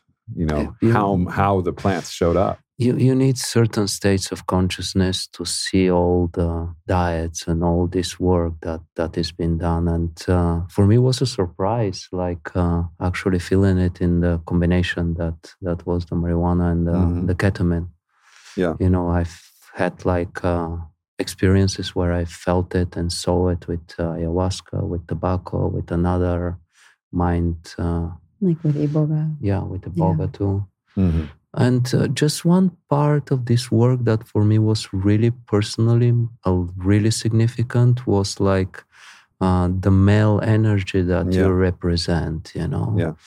And uh, I'm I probably mentioned it back then. I don't remember, but uh, now it just comes back since we are talking about that experience. You know, in my personal experience, uh, the masculine is uh, was really represented dysfunctional masculine. Yeah. Then that's uh, still a part that I'm working, and just being able, like, just to grab your hand or just to put Yeah. my hand on on your shoulder was like uh, really like a central pillar. Mm-hmm. You know. Yeah, I mean, I, I remember with you, a lot of the journey was, you know, sometimes there's a lot that has to be done somatically, And, you know, I, I definitely did my spiral and, and worked the different parts, but so much of it was a sense of brotherhood Yeah. and a sense of like a restoration of faith in the masculine that, That's, that I was going to be there. So my my well- head, well my said. cheek, you know, I'm I'm behind your head, so you're on a massage table and you're facing upwards to give people a picture. And then so I'm just leaning in and my head's like right next to your head, my hand's on your heart, your hand is like over my hand and we're just there together and it was this this feeling of like I'm here with you, brother. Yeah. Like I'm really really here with you. And and whatever whatever struggle, whatever challenge you're going through, like I'm here even if I'm in another another state, another country, another state of mind, whatever, like I'm always here and this is this is this is a this is brotherhood. And I and I really really felt that it wasn't just like, oh, I'm applying this therapeutic Yeah. thing called brotherhood. No, it's real. And it's I still feel it. When I saw you outside of this podcast place, it was like, there's my fucking brother, Valko. And we we use the wolves as kind of a metaphor, like, and we still have a, a group text called the pack yeah. because it was like, you know, because of this relationship with the masculine, you know, I think there's a part of you that's been a lone wolf in a way, especially as it's related to other masculine wolves. Yeah. And of course, you have the deep bond with Jen, which is obviously representing a deep connection with the feminine. And of course, you have, I'm sure you have other beautiful male relationships. I'm not saying this was the only one, but there was a way in which it was like having another brother who was there with you just felt like kind of that that really key key element that was really established in that And ceremony. in that moment, exactly that part activated, which was like the unintegrated masculine. Then having integrated masculine to support an integrated masculine, it was like uh, weighty down uh, under language processes that uh, I cannot even like think about it, but I definitely could feel it. yeah, Yeah. yeah, That's uh, uh, I really like the the ceremony. yeah. Maverick. That's a good one. I remember you saying that. You're like, oh boy, that was a good one. yeah. It's a good one. So, and then so you were up, you were up next for the table, Jen, and uh, and I remember this. I've never done this before, and I had no idea why I was doing it. But before I did any body work on you at all, my hands just moved gently to your hair, and you have very long hair Mm. and it was like a way in which because i'm particularly you know with both men and women there's it's a slow process it's not like you're going in for rolfing where it's Yeah. like i'm immediately going in and it's going to be elbows and it's going to be you know heavy body work it can get intense but it's it's building trust with the energetic field and with the body field and however long that takes sometimes that's you know, an hour and a half of just building trust, depending on whoever's on the table. But the first place that I was directed by, you know, by the spirit that was moving through me was to like welcome your hair Mm. into the space. And I forget exactly the words that I was saying, but it was just like this deep honoring of your hair. And then you expressed actually that there's, you know, an aspect of what the hair means in your own kind of lineage, in your own tradition.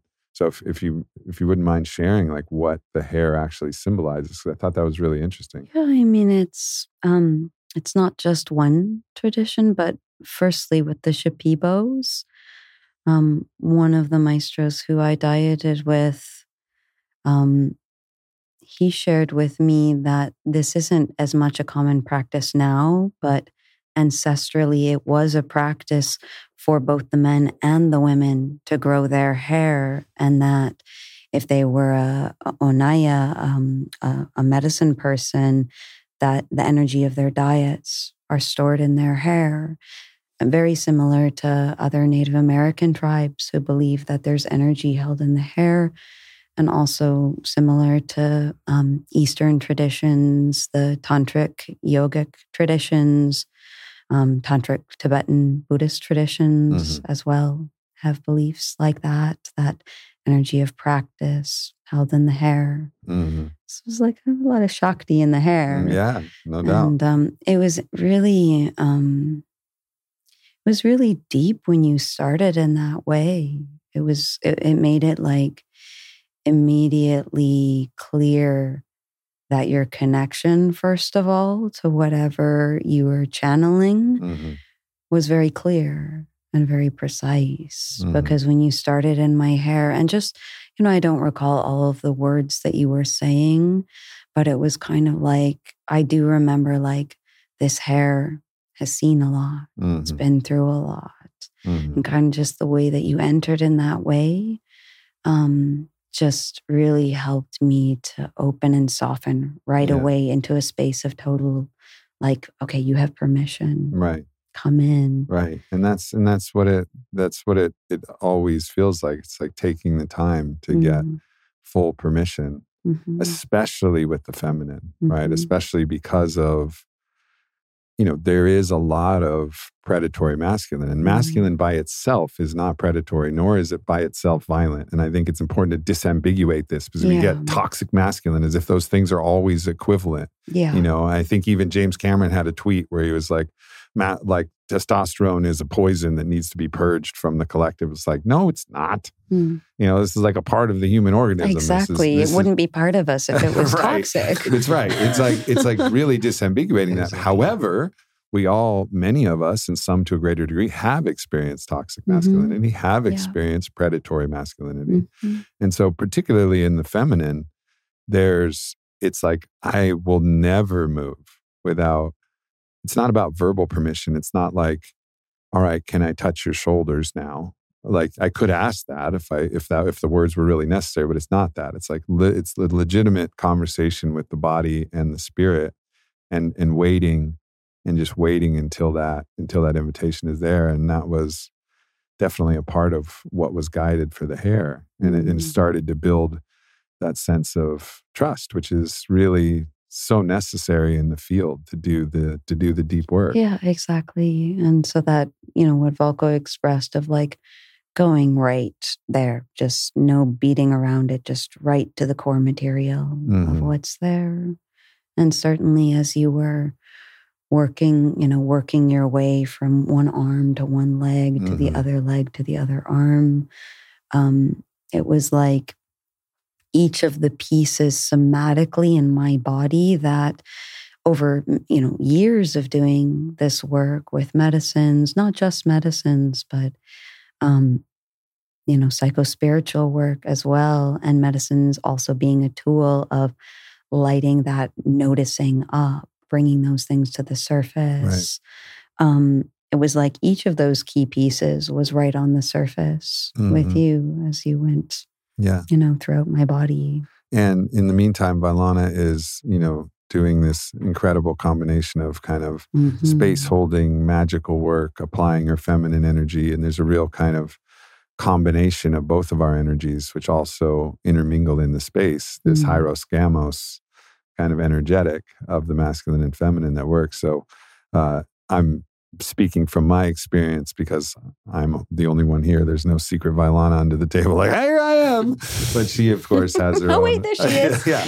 And then, of course, she goes into the sound healing and, and the singing, which is Yeah, which is absolutely amazing stunning. yeah um, so you know, I, I as we moved, as you said, we moved around the body, and there was you know different emotions and different sadnesses in different places and different you know catharsis that Mm. was available. You know, which is you know that's another big part of many of these medicines. It's just like what is what is stored, where are the wells and reservoirs of tears that haven't been cried Mm. or other emotions that haven't been felt.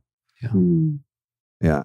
So, and then, all right. So then there was one moment in particular. And I think it was, and again, I'd made my way around, you know, spiraled around the body and I was back similarly to Valko, like kind of like, you know, cheek, like, like ear to ear with you in a way, like kind of like right, like right by, like right by your ears. And, and there was another feeling of like an alliance is what I felt with like, kind of like the, the gentle divine aspect of the masculine, which of course Valko embodies in such a beautiful way, but to feel that it's not just this isn't just Valko, this is this is an energy that's out there. It seemed like that had uh, played some part of the role in a in a kind of release for you as well. and then there was another energy that came on the on the backside of that. But let me just see if I'm tracking, like if that if that resonates for kind of what what you were feeling in the moment before. Yeah, certainly. Yeah. Certainly. I mean, I- think, you know, similarly to Valko, um, the way that you held space as a man and in that gentle way, but really steady. Um, like I, I, I, and I can't, I can't remember the exact details of it, but I remember there was a really, really, um, tender, deep moment between us Mhm. where I was just like thanking you um, Yeah. For being there. I think you, you, I can't remember what you said. But I wish you, I remember. What I I, wish I in all of remember what these, you said because whatever you said really. it's not exactly me. It's not not me that's saying it, but it's, it's the best version of me. If it's me, like I mean, I'm down. If it's me, fantastic. But it's like, yeah. damn, I wish I remembered what I said because that was like, Yeah, really, but it's, really but it's poignant. it's still salient, like yeah, that it was that it was quality. felt and it was it was experienced. And then I remember there was another energy, like after the tears, there was something underneath the tears. Mhm. And it was an energy of feeling like my experience of it was that some part of you had been kind of squashed Mhm. Mm. and some part of you had been oppressed is a strong word, but kind of squashed and diminished Yeah, by what felt like the masculine. Masculine saying like, "Do it this way. You're not Yeah. ready yet." You know, all of this. This is this is what I felt, and what emerged was one of the most unbelievable dialects that I've ever heard, which sounded like an African priestess Orisha who was speaking in, and, and I only say African, not because I know the dialect, but it just had that sound. no, that's what it was. Yeah, yeah, yeah. That's what I was experiencing. Yeah. You and it was it was and you just start going you just start you just start laying into it and then what's crazy is i could understand you Mhm. at least like what the, the energy was saying not what every word was but it was and i started i started kind of feeding it you know in a way and almost preempting it right at the start by going what came through and i remember this very clearly was like on what authority jen so i'm playing the voice that Mhm. was like that voice that had Yeah. told you to stay small on what authority do you have to do what you do you know this kind of masculine questioning and Mhm. judging and not recognizing you know actually at you as a woman of the earth yeah. you know and all of the work and all of the mastery i was like on what authority and then i took Mm. your side of it and i go on God's on authority. god's authority Yeah. on God's authority. And at that point, that Orisha African was like, yeah, that's fucking right. you know, like, how dare you, all you fucking It's kind of like a bomb exploded in Yeah, his face. it that was was, unbelievable. was like a, yeah, Yeah. a bullying, ridiculous, like Mhm. audacious.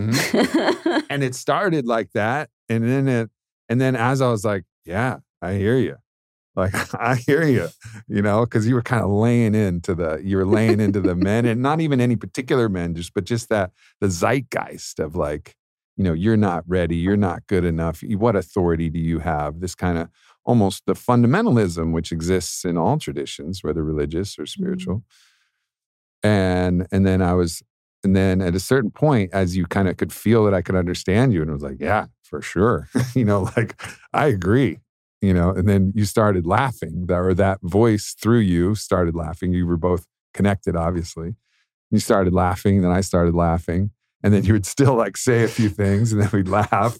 And then like Valko's laughing, and then Vylana's laughing. And like it was just such a magical and powerful moment, you know, one of those experiences that's just unforgettable. Mm.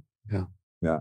And so do you think that the the connection to that African voice is potentially because of your initiation in Gabon with the with the Bwiti people, or was this more just cosmic? You know, I don't I don't know that there was any connection there necessarily, but perhaps I mean I they I are really good representative of base. Yeah. Earth. yeah. Yeah, I mean I feel I feel a very deep connection Yeah. to uh, to Africa, especially to Gabon, to the Congolese basin. Uh-huh. But this felt like something distinct. Mhm. you know um, so i don't know what it was i don't know where it came from and it, it had never quite come through like that before Yeah. um, but i'm very glad it did Yeah, it was it was really cool. I've I've had those experiences where I mean, this is this is the origins of humanity. Mm, Like this is our shared commonality and source, mm, which is why the racism that's been prevalent in the world is so absolutely preposterous because it's a forgetting of our history. You know, like we all emerged from Africa. We were all of that skin color. It's just how many generations you want to go back. mhm. You know, like like what like what are you even talking about with your your fucking racist ideas? It's so absurd. It's just like so stupid Mm. fundamentally.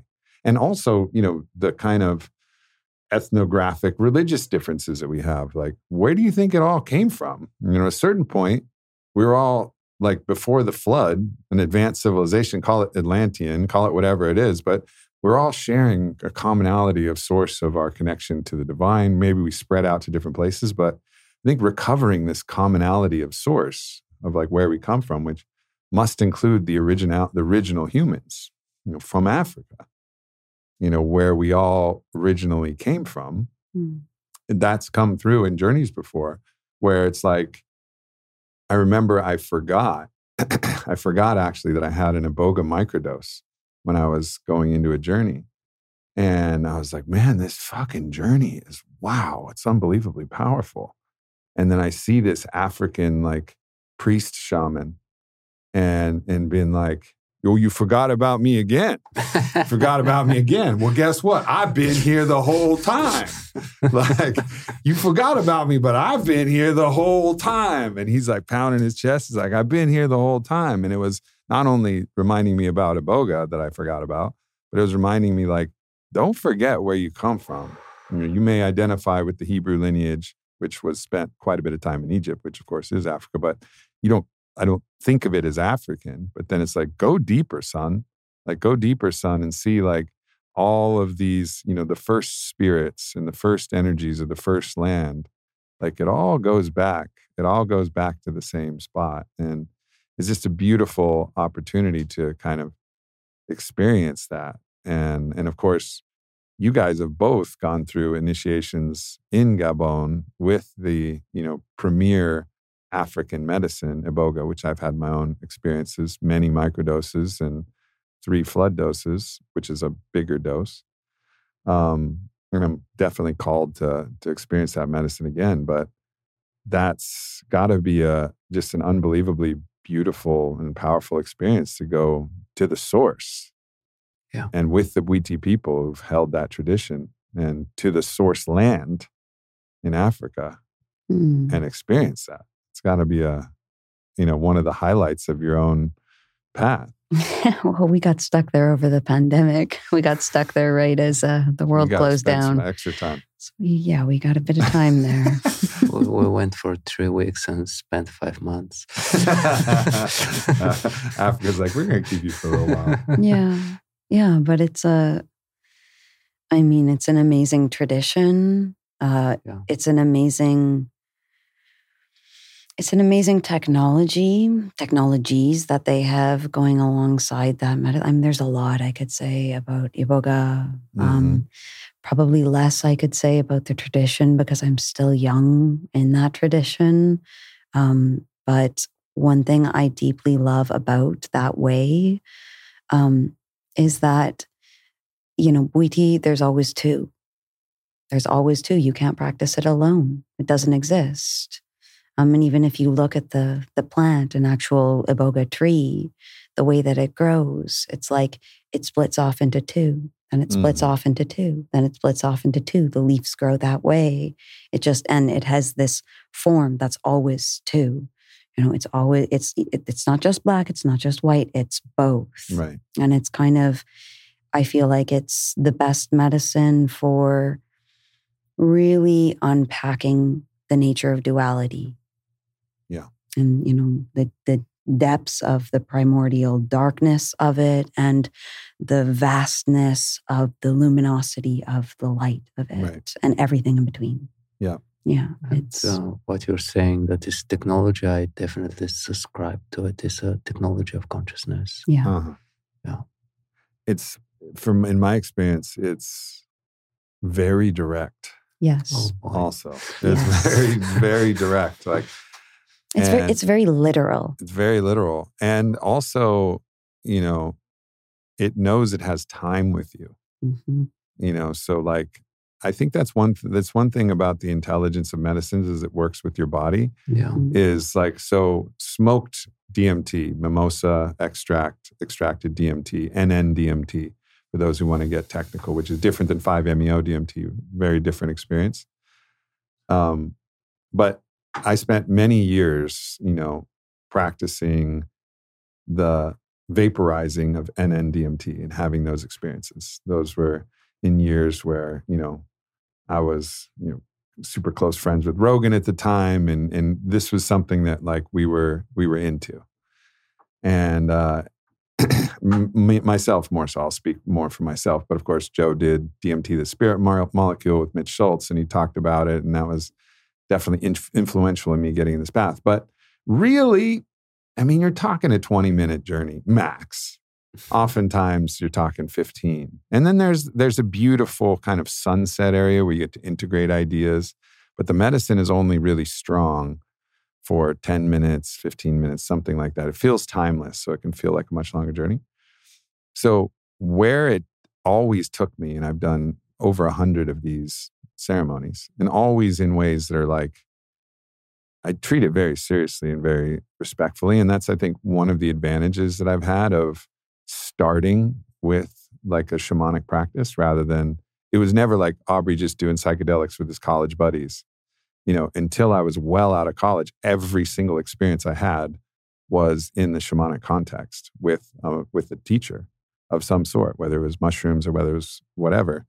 Eventually, got the confidence to lead myself through, and you know, people close to me through the, these DMT journeys. Because what I found was the content that it would give you, knowing that it only had 10, 15 minutes, was like, here's one pearl Mm. you know and here's an expanded version of of what's out there i'll give you a glimpse here's a here's an entity you might encounter it'll sell you one thing here's a res, you know a revelation you might have but we're gonna we're gonna button this up because you don't have much time in this space you know iboga it's got like 18 hours it can take you it can, it can have a long conversation you can Ah. argue with it for eight hours And and then it'll win at hour nine. You're like, fuck.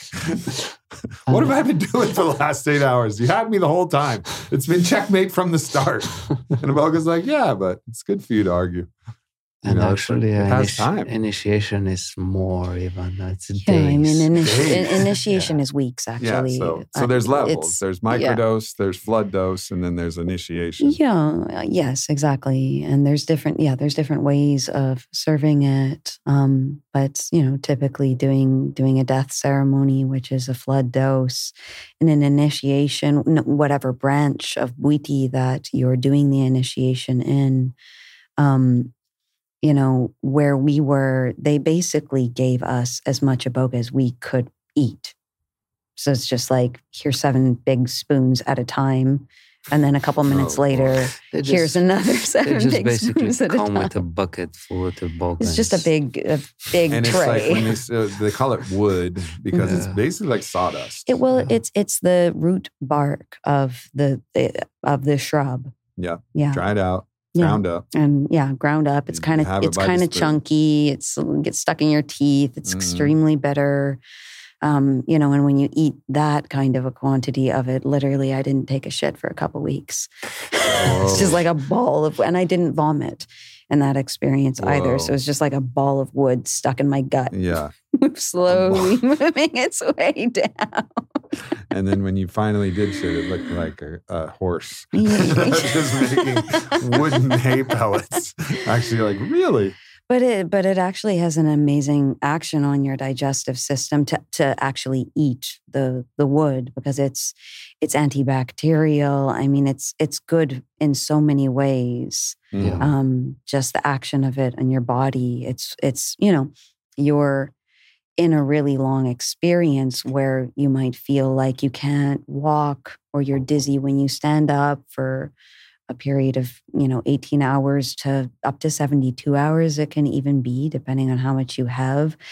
And it kind of just lays you down and goes to work on you you know really deeply reprogramming really deeply giving you a tremendous amount of neuroplasticity. It gives more neuroplasticity than any other psychedelic any other plant medicine Working on more receptor sites. all of them Oh yeah, all of like, them Which one should we use? Uh, all of them yeah, five five HT2 receptor. Yeah. Nah, we'll Yeah. use that one and everything else. And so, you know, it, it's like it needs that much. I, this is my take on it is that in order to do such a thorough job, it needs that much time. But you come out of that feeling like really consolidated um, in the sense of like, I feel deeply fortified in my body. I feel, I feel really well. I feel Mhm. like I've been, my nervous system has just been like ironed out. Oh yeah, the feeling, the Yeah. feeling coming off of Boga. I mean, Boga, the experience was hellish for me Mm. every time. It's not very uncomfortable for me, particularly. Um, so feeling like tired is a euphemism for how I felt. Like, yeah, I was, but also it was like, oh gosh, so uncomfortable, so much energy, so Mm. much nausea. You know, like just trying to wiggle around on my mat to find a slight bit of relief or comfort. You know, it's Mm. very intense, but also can be psychically so blissful Oh yeah. you know, because the revelations that were coming. So it's just just interesting again, duality. Like you're going to be physically uncomfortable, but your mind is going to be surfing and dancing in a way that you've never thought possible. And so it was this beautiful, you know, combination of of those two experiences. And I can only, I mean, there's a lot of initiations that I'm like one part of me is drawn to, and another part of me is like, nah. Like I don't want any parts of that. You know, it's like just imagining that. Mm. And I wonder, I'm curious, um, because as I was, you know, as I've learned about part of the initiation, there's an extended period in many traditions where they leave you in front of a mirror Mhm. on the peak of it. Mhm. Yeah. What's the? I mean, I can imagine what the purpose of that is, but I haven't done it before. What's the What's the purpose of this mirror work, and how is that like for you guys?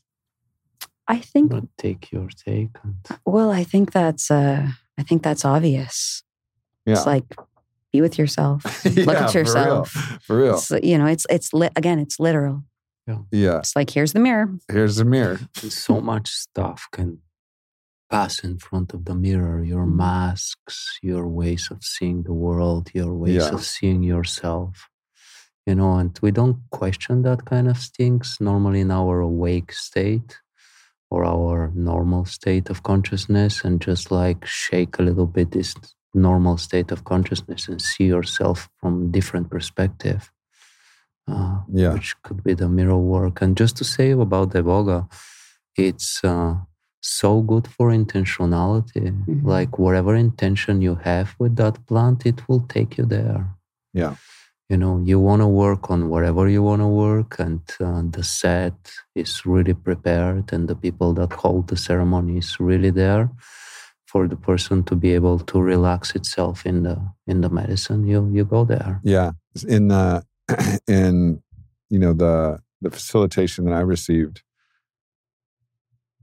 uh, the maestro had me write out a list of questions Mm. that he would ask me in you know when the medicine was strong, and I remember writing them out and just went one by one. So it was not only like a lot of times you'll write in your journal, you'll set an intention, but in the middle of an ayahuasca ceremony, you're like like you have to remember. So simpler intentions are usually better.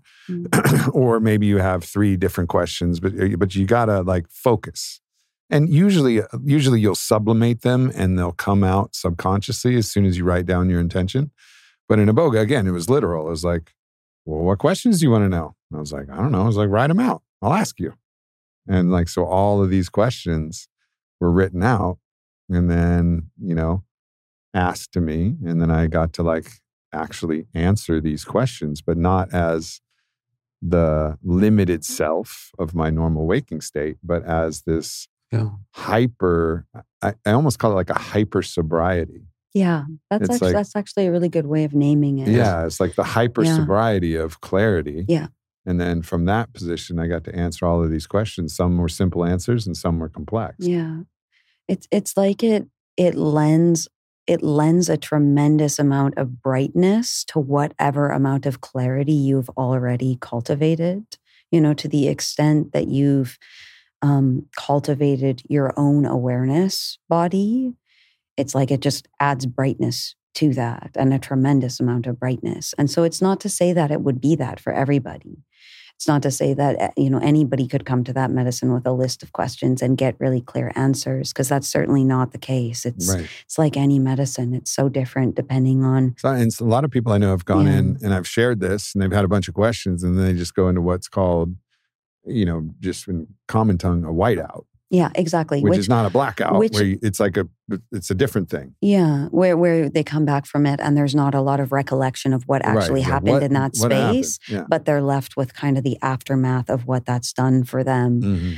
which yeah, it works in different ways, just as any plant medicine, you know. But Right. it, but iboga, um, my take on that is partly, you know, I think if somebody has a lot of sincerity, like I really want to look at this, I really want to see it. I'm ready for the Yeah. truth of that, please, in in like a genuinely humble way.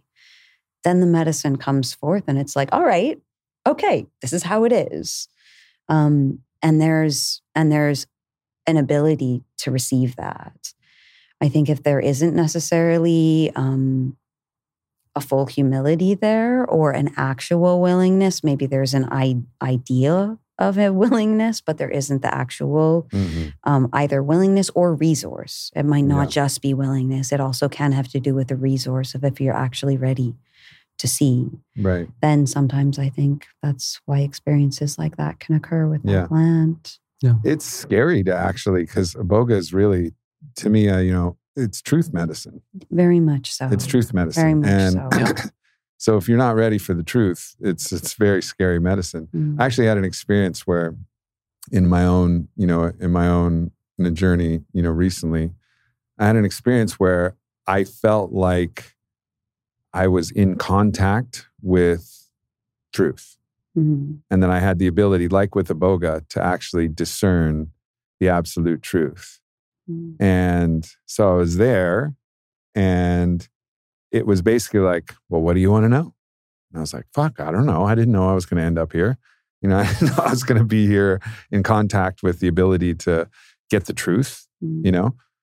And I was like, so I'm start going through and I'm like, you know, well, all right, I know everything's good with Vylana and I love her so much. And it's like, well, you sure you don't want to ask? And I was like, no, I don't want to ask. I know that. It's like, why are you scared to ask? Mm. And I go, fuck you. Uh, there was like a moment where I was like, how dare you?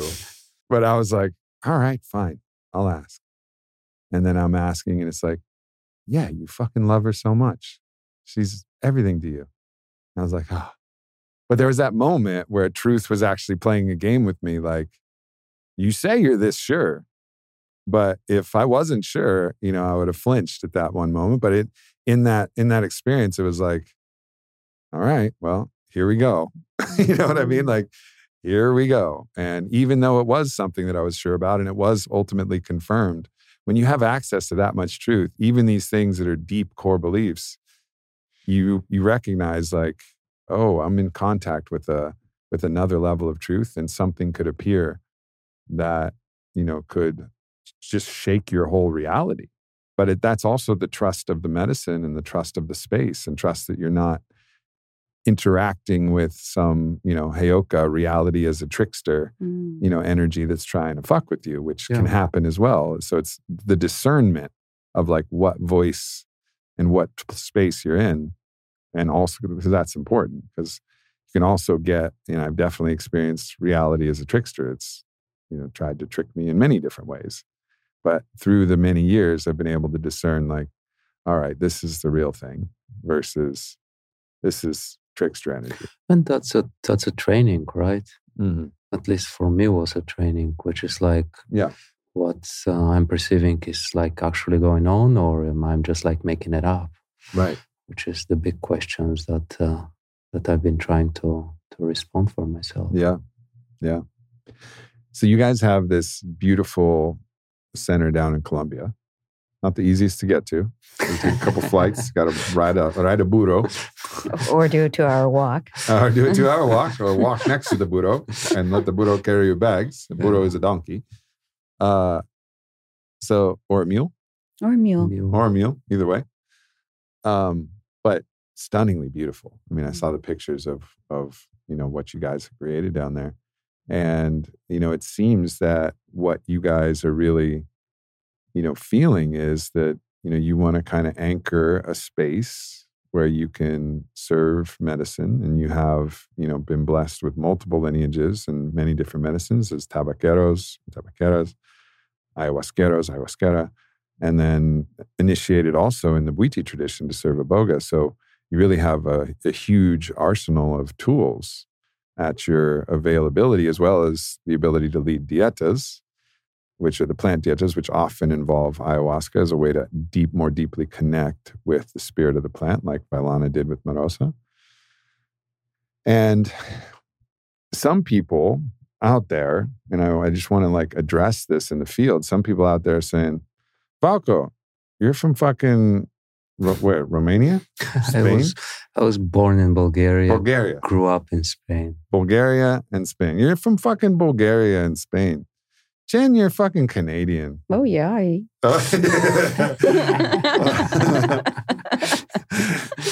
what are you doing serving medicine? And again, it's that how dare you voice, yeah. right? Right. So, like, mm. how do you address those voices that come in that are trying to say, like, no, this medicine is only for these people in this way. Nobody else should serve it and nobody else should take it.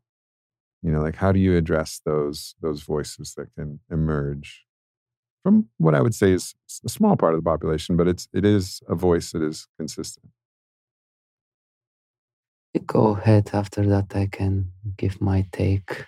I mean, you know, the the kind of theme that you're touching in on is definitely one of like cultural appropriation in terms of, you know, going to the places where these traditions are from, which we're we're seeing a lot of, you know. And I, you know, cultural appropriation is one way to name it. Another way to name it um, is that we're coming from generations and generations and generations of you know we all have an indigenous soul and you know someone who's and indigenous roots and indigenous yeah. roots where all of our all of us are have ancestors who were indigenous to somewhere there's been a lot of um, immigration and displacement and movement on this planet and you know for me personally i'm from canada um, from the time i was a young young child i had a deep resonance with the way of you know the Lakota and where I was born in Canada. Mm-hmm. Um, and you know, I I don't see it as a matter, and I'm saying this as a white person, obviously. Right. Um, I see it as, you know, my indigenous soul is an orphan and that part of my indigenous soul that is an orphan has has found parents has found families in various different parts of this world and i felt very welcomed in you know i lived in the peruvian amazon for almost a decade um, i have numerous friends who are shipibos i i i'm not fluent in their language but i learned to speak a lot of their language um, I really respect their culture. Not only respect it, I love it. Yeah. Um, it's not to say that their culture is idyllic or perfect, or any culture is idyllic or perfect. We're all humans. We're all fallible. Um, but there's a kind of a universality below all of the cultural nuances. Yeah. That's something that my my soul, my soul was hungry for and i didn't i didn't find that when i was growing up in canada mm-hmm. necessarily they didn't teach that to us in school there weren't there weren't spiritual guides of, that actually um, helped me to find that direct connection when i was going to church as a young teenager child So, you know, for me, this has been this has been a spiritual path. Um, you know, I don't I don't know what more I would say to it. I don't Yeah. give it too much energy. Um, I feel like I've given a lot of Maybe that maybe that African priestess will come out and give it a little bit of energy, saying, "Oh, you, where you think we're all from?" exactly you, You know, know, where'd we all and, come and you know even and this Child is an, earth. another thing in, in gabon actually um, one of the things that some people there believe is that you know there's a, a lot of westerners a lot of people initially from france because gabon was a french colon was a french colony so the french were the first to really come there but nowadays there's the majority of people who are coming to initiate are westerners Yeah. and actually, what what they believe in Gabon is that the people who are really called to come and work with Iboga, um, you know, and partake in Bwiti, are have past lives as Africans. That's what they believe, Mhm. and they believe that they've come back to kind of pick it up. Because culturally there is disinterest, it is slowly being lost, which is actually true also in the Amazon. yeah, Um, you know, for example, you just spent some time with Americo and Olga down at Soltara. Um, you know, they're one of the few Shipibo uh, Onaya. And so an Onaya are they're healers. It's the Shipibo term for a healer. They're one of the few Onaya couples that has one child. Well, actually, they have together one child who's interested in that path. Otherwise, there are very few young people who are actually interested in picking up the reins that Mhm. their ancestors have are are leaving there or offering for Right. them.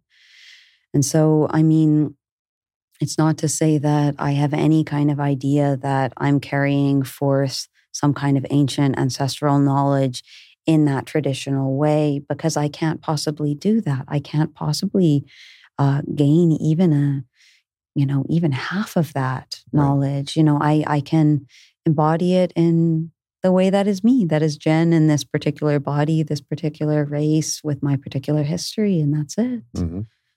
So Yeah. Yeah. yeah. well said, Malcolm. And I would say just like the same what Jen was saying, you know, when I was growing up, uh, what was offered?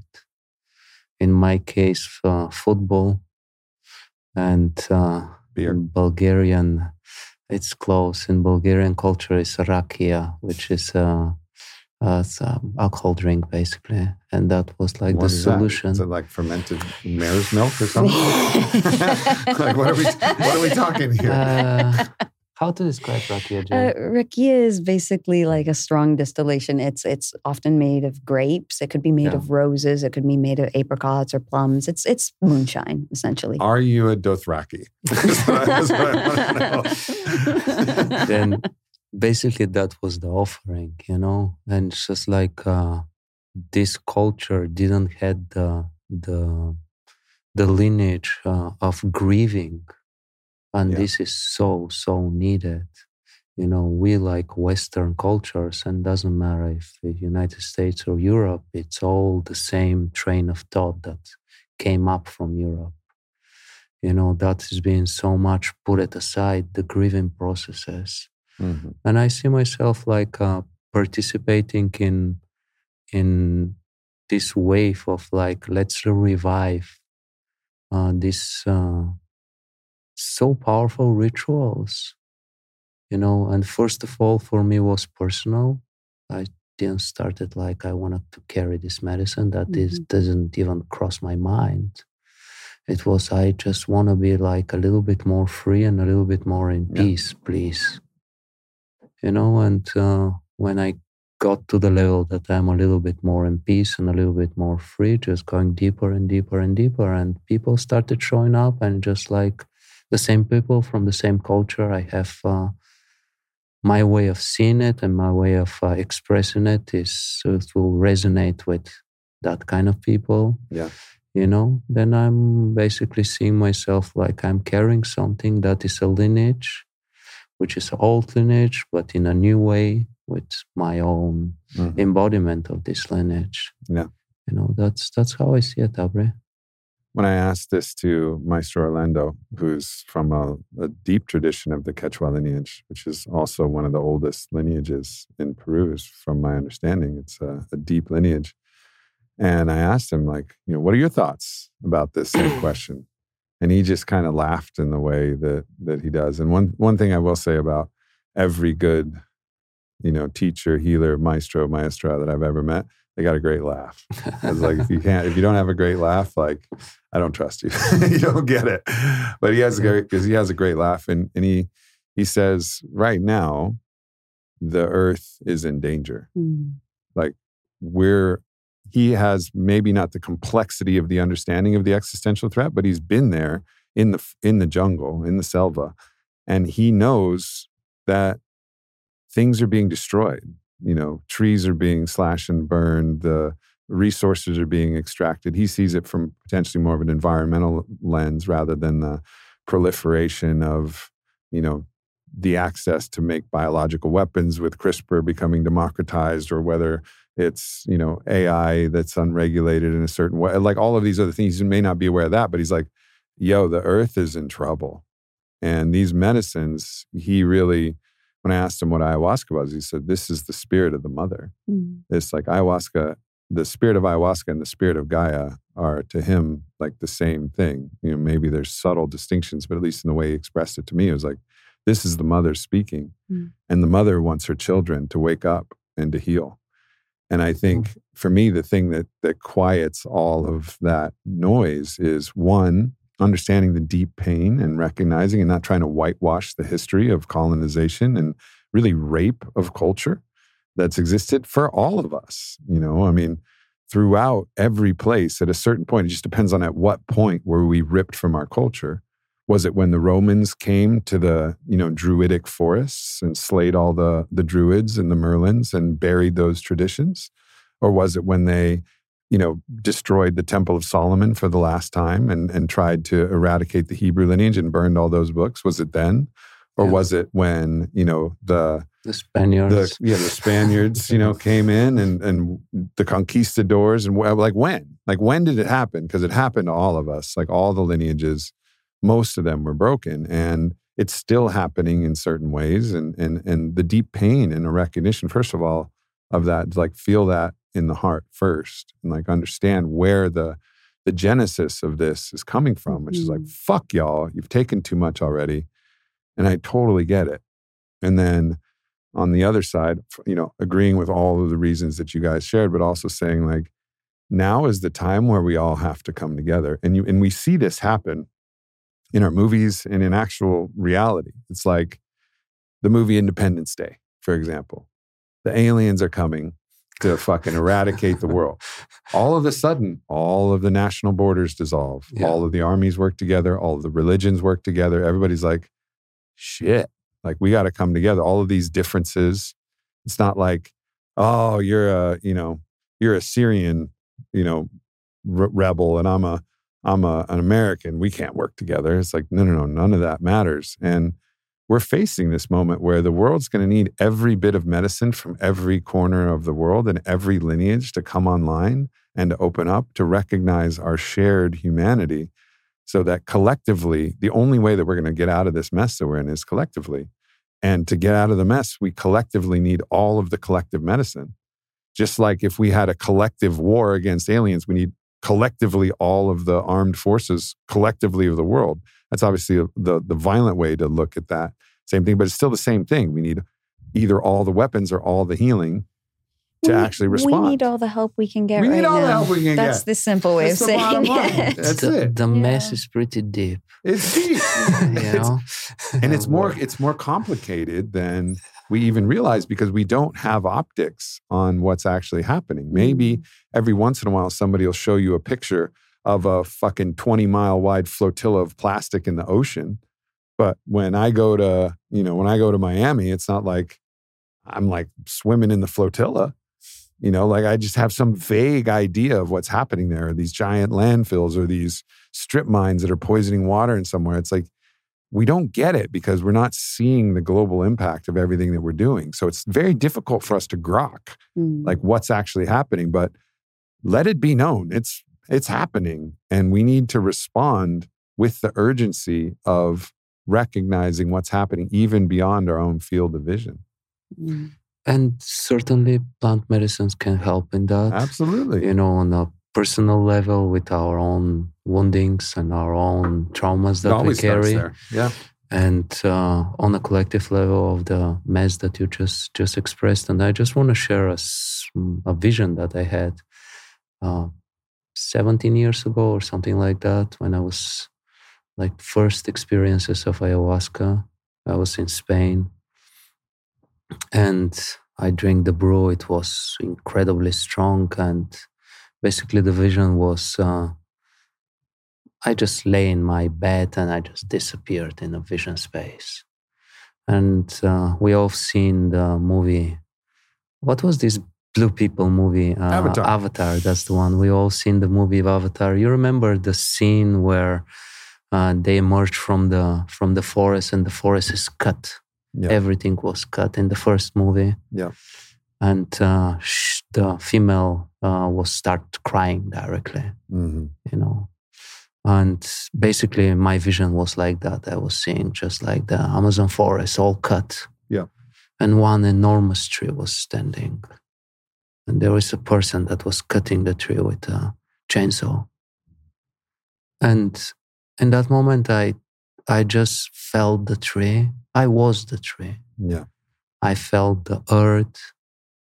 I felt all the animals that doesn't have any more shelter or home over there. And this voice was telling me, we're all sick. And the worst part is that we don't even know it. Hmm. Then uh, I think plants has uh, really place in the mess that we are right now into. I wouldn't be who I was without it. I wouldn't. I wouldn't be able to make a claim like I'm all in for all life unless I was had a tool that helped me connect to all life. You know, and and that's what the the medicines and yes, the plants, but you know, ketamine's been a big ally for me. It's obviously synthetic, although they did find it in nature in a strange nematode parasite. So there was a big win for the for the naturalists in the ketamine front when they isolated this in a nematode. Uh, but ultimately, like these medicines have expanded my heart, expanded my consciousness, expanded my field of intimacy and care. You know, and, and many of these concepts that I'm sharing are tenets of cosmoerotic humanism that I've been kind of it's, my teacher, uh, Dr. Marc Gafni, has helped me really unpack. So I just want to give credit to the field of cosmoerotic humanism, which we're working on publishing books and sharing more broadly. But a lot of those ideas come from that. But it's the medicines that brought me to him and brought me to that understanding where I understand, you know, this space of interconnectedness. And it's both my greatest inspiration and my greatest strength you know, in this to be willing to stand. Mm. Because when you feel it, when you feel it all yourself, as you said, when you feel the tree, you care about the tree. When you feel the earth, when you hear her speak, you care about the earth and you'll fight, you know, fight with everything you have, which doesn't look like kinetic fighting. It means standing in the resonance of, of connection. Well, you'll fight with everything you have. And I think that's an essential part of how we're going to make it through this. And, and every, all hands on deck, all tools available with maximum respect and reverence and trust and faith and laughter and love and all of the things. But it's uh it's time. You know. And It's time. there is something why these medicines are keep coming. you know, Yeah. especially right now, it's like just keep coming in the in the collective consciousness. Mm-hmm. Uh, Yeah. Well, and that's also in great part to you know people like yourselves who are you know there serving the medicine in the highest integrity and you know evolving the practices to incorporate the, your own individual unique medicine everything that's come online. Like it's just been uh it's been spectacular and a deep honor to both serve you both and also receive from you both. And i look forward to this relationship just in this alliance continuing in all worlds and all dimensions and all timelines and uh, i'm all in Mm. Ah, likewise, Aubrey. Yeah. Yeah. Likewise. yeah i love you guys Yeah. It's so good to be here with you, Aubrey. yeah For sure. Mm. for sure Thank you, everybody, for tuning in. If you're interested, um, let's say they want somebody wants to come sit with you guys and experience some medicine down in Colombia. How do they find you? What's the way? well, so so we're we're in the midst. We're actually in right in the middle of really building our center right now. Yeah. So we are we are we are hosting work, um, like we're hosting a number of retreats in a year, private works, etc. We do have a website if anybody's interested it's it's still in the process of being built. It's got very little information on it up to now but we're working so on it. when you email them just be super judgy of their website. Yeah hold them to the highest standard. Actually we don't know even, even if this the name of the website will still be the name like jen well, was you saying have to create a redirect because like, we need a name. Everything's in the works. So so the, the website is uh, it's wyrdpharm.com w-y-r-d-p-h-a arm.com. And what is the meaning of weird? W Y R D. Yeah, that's the question. Um, so weird, Uh, so the word weird that we know in modern English, it comes from an old Anglo-Saxon word, which the original spelling is W Y R D, and if I were to encapsulate it, which it's impossible to encapsulate it, it would be the most synonymous with the concept of the Tao. Mm. It's a concept. It's the it's that which is occurring in every moment, that which has come from the past is flowing through this moment into the future. Oftentimes when it's translated or defined, it's defined as destiny or fate, but it's it's somewhere in between destiny and free will. Yeah. It's like uh, that which the activation of our own agency is waking up to align with the flow of that which is mm-hmm. to become that which we already are. Right. Something in, like that. In cosmoerotic humanism uh, and the Hebrew lineage, you know, Gafni we would call it the field of Eros or the field of Shekinah, mm. which represents that.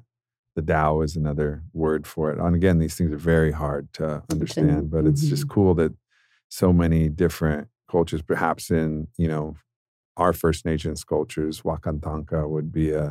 description of it, although it has, uh, you know, the nuances of these understandings are all they're all different ways, different prisms to look at the same mm, thing. Exactly. But it's the structure, you know, it's the structure that animates everything. It's the mm. thing behind the thing. It's the hands behind the hands. You know, that doesn't efface the uniqueness of your hands, mm-hmm. but it actually infuses it rather than eradicates it. Yeah, exactly. Yeah. Mm-hmm. Wyrd Pharm. So we're we're trying to grow more of that. Yeah, let's go. Get people in touch with get people in touch with their weird. And here you are in Austin, right? where we keep things weird. it's kind of perfect. it's, it's, it's kind perfect. of perfect. It's yeah. perfect.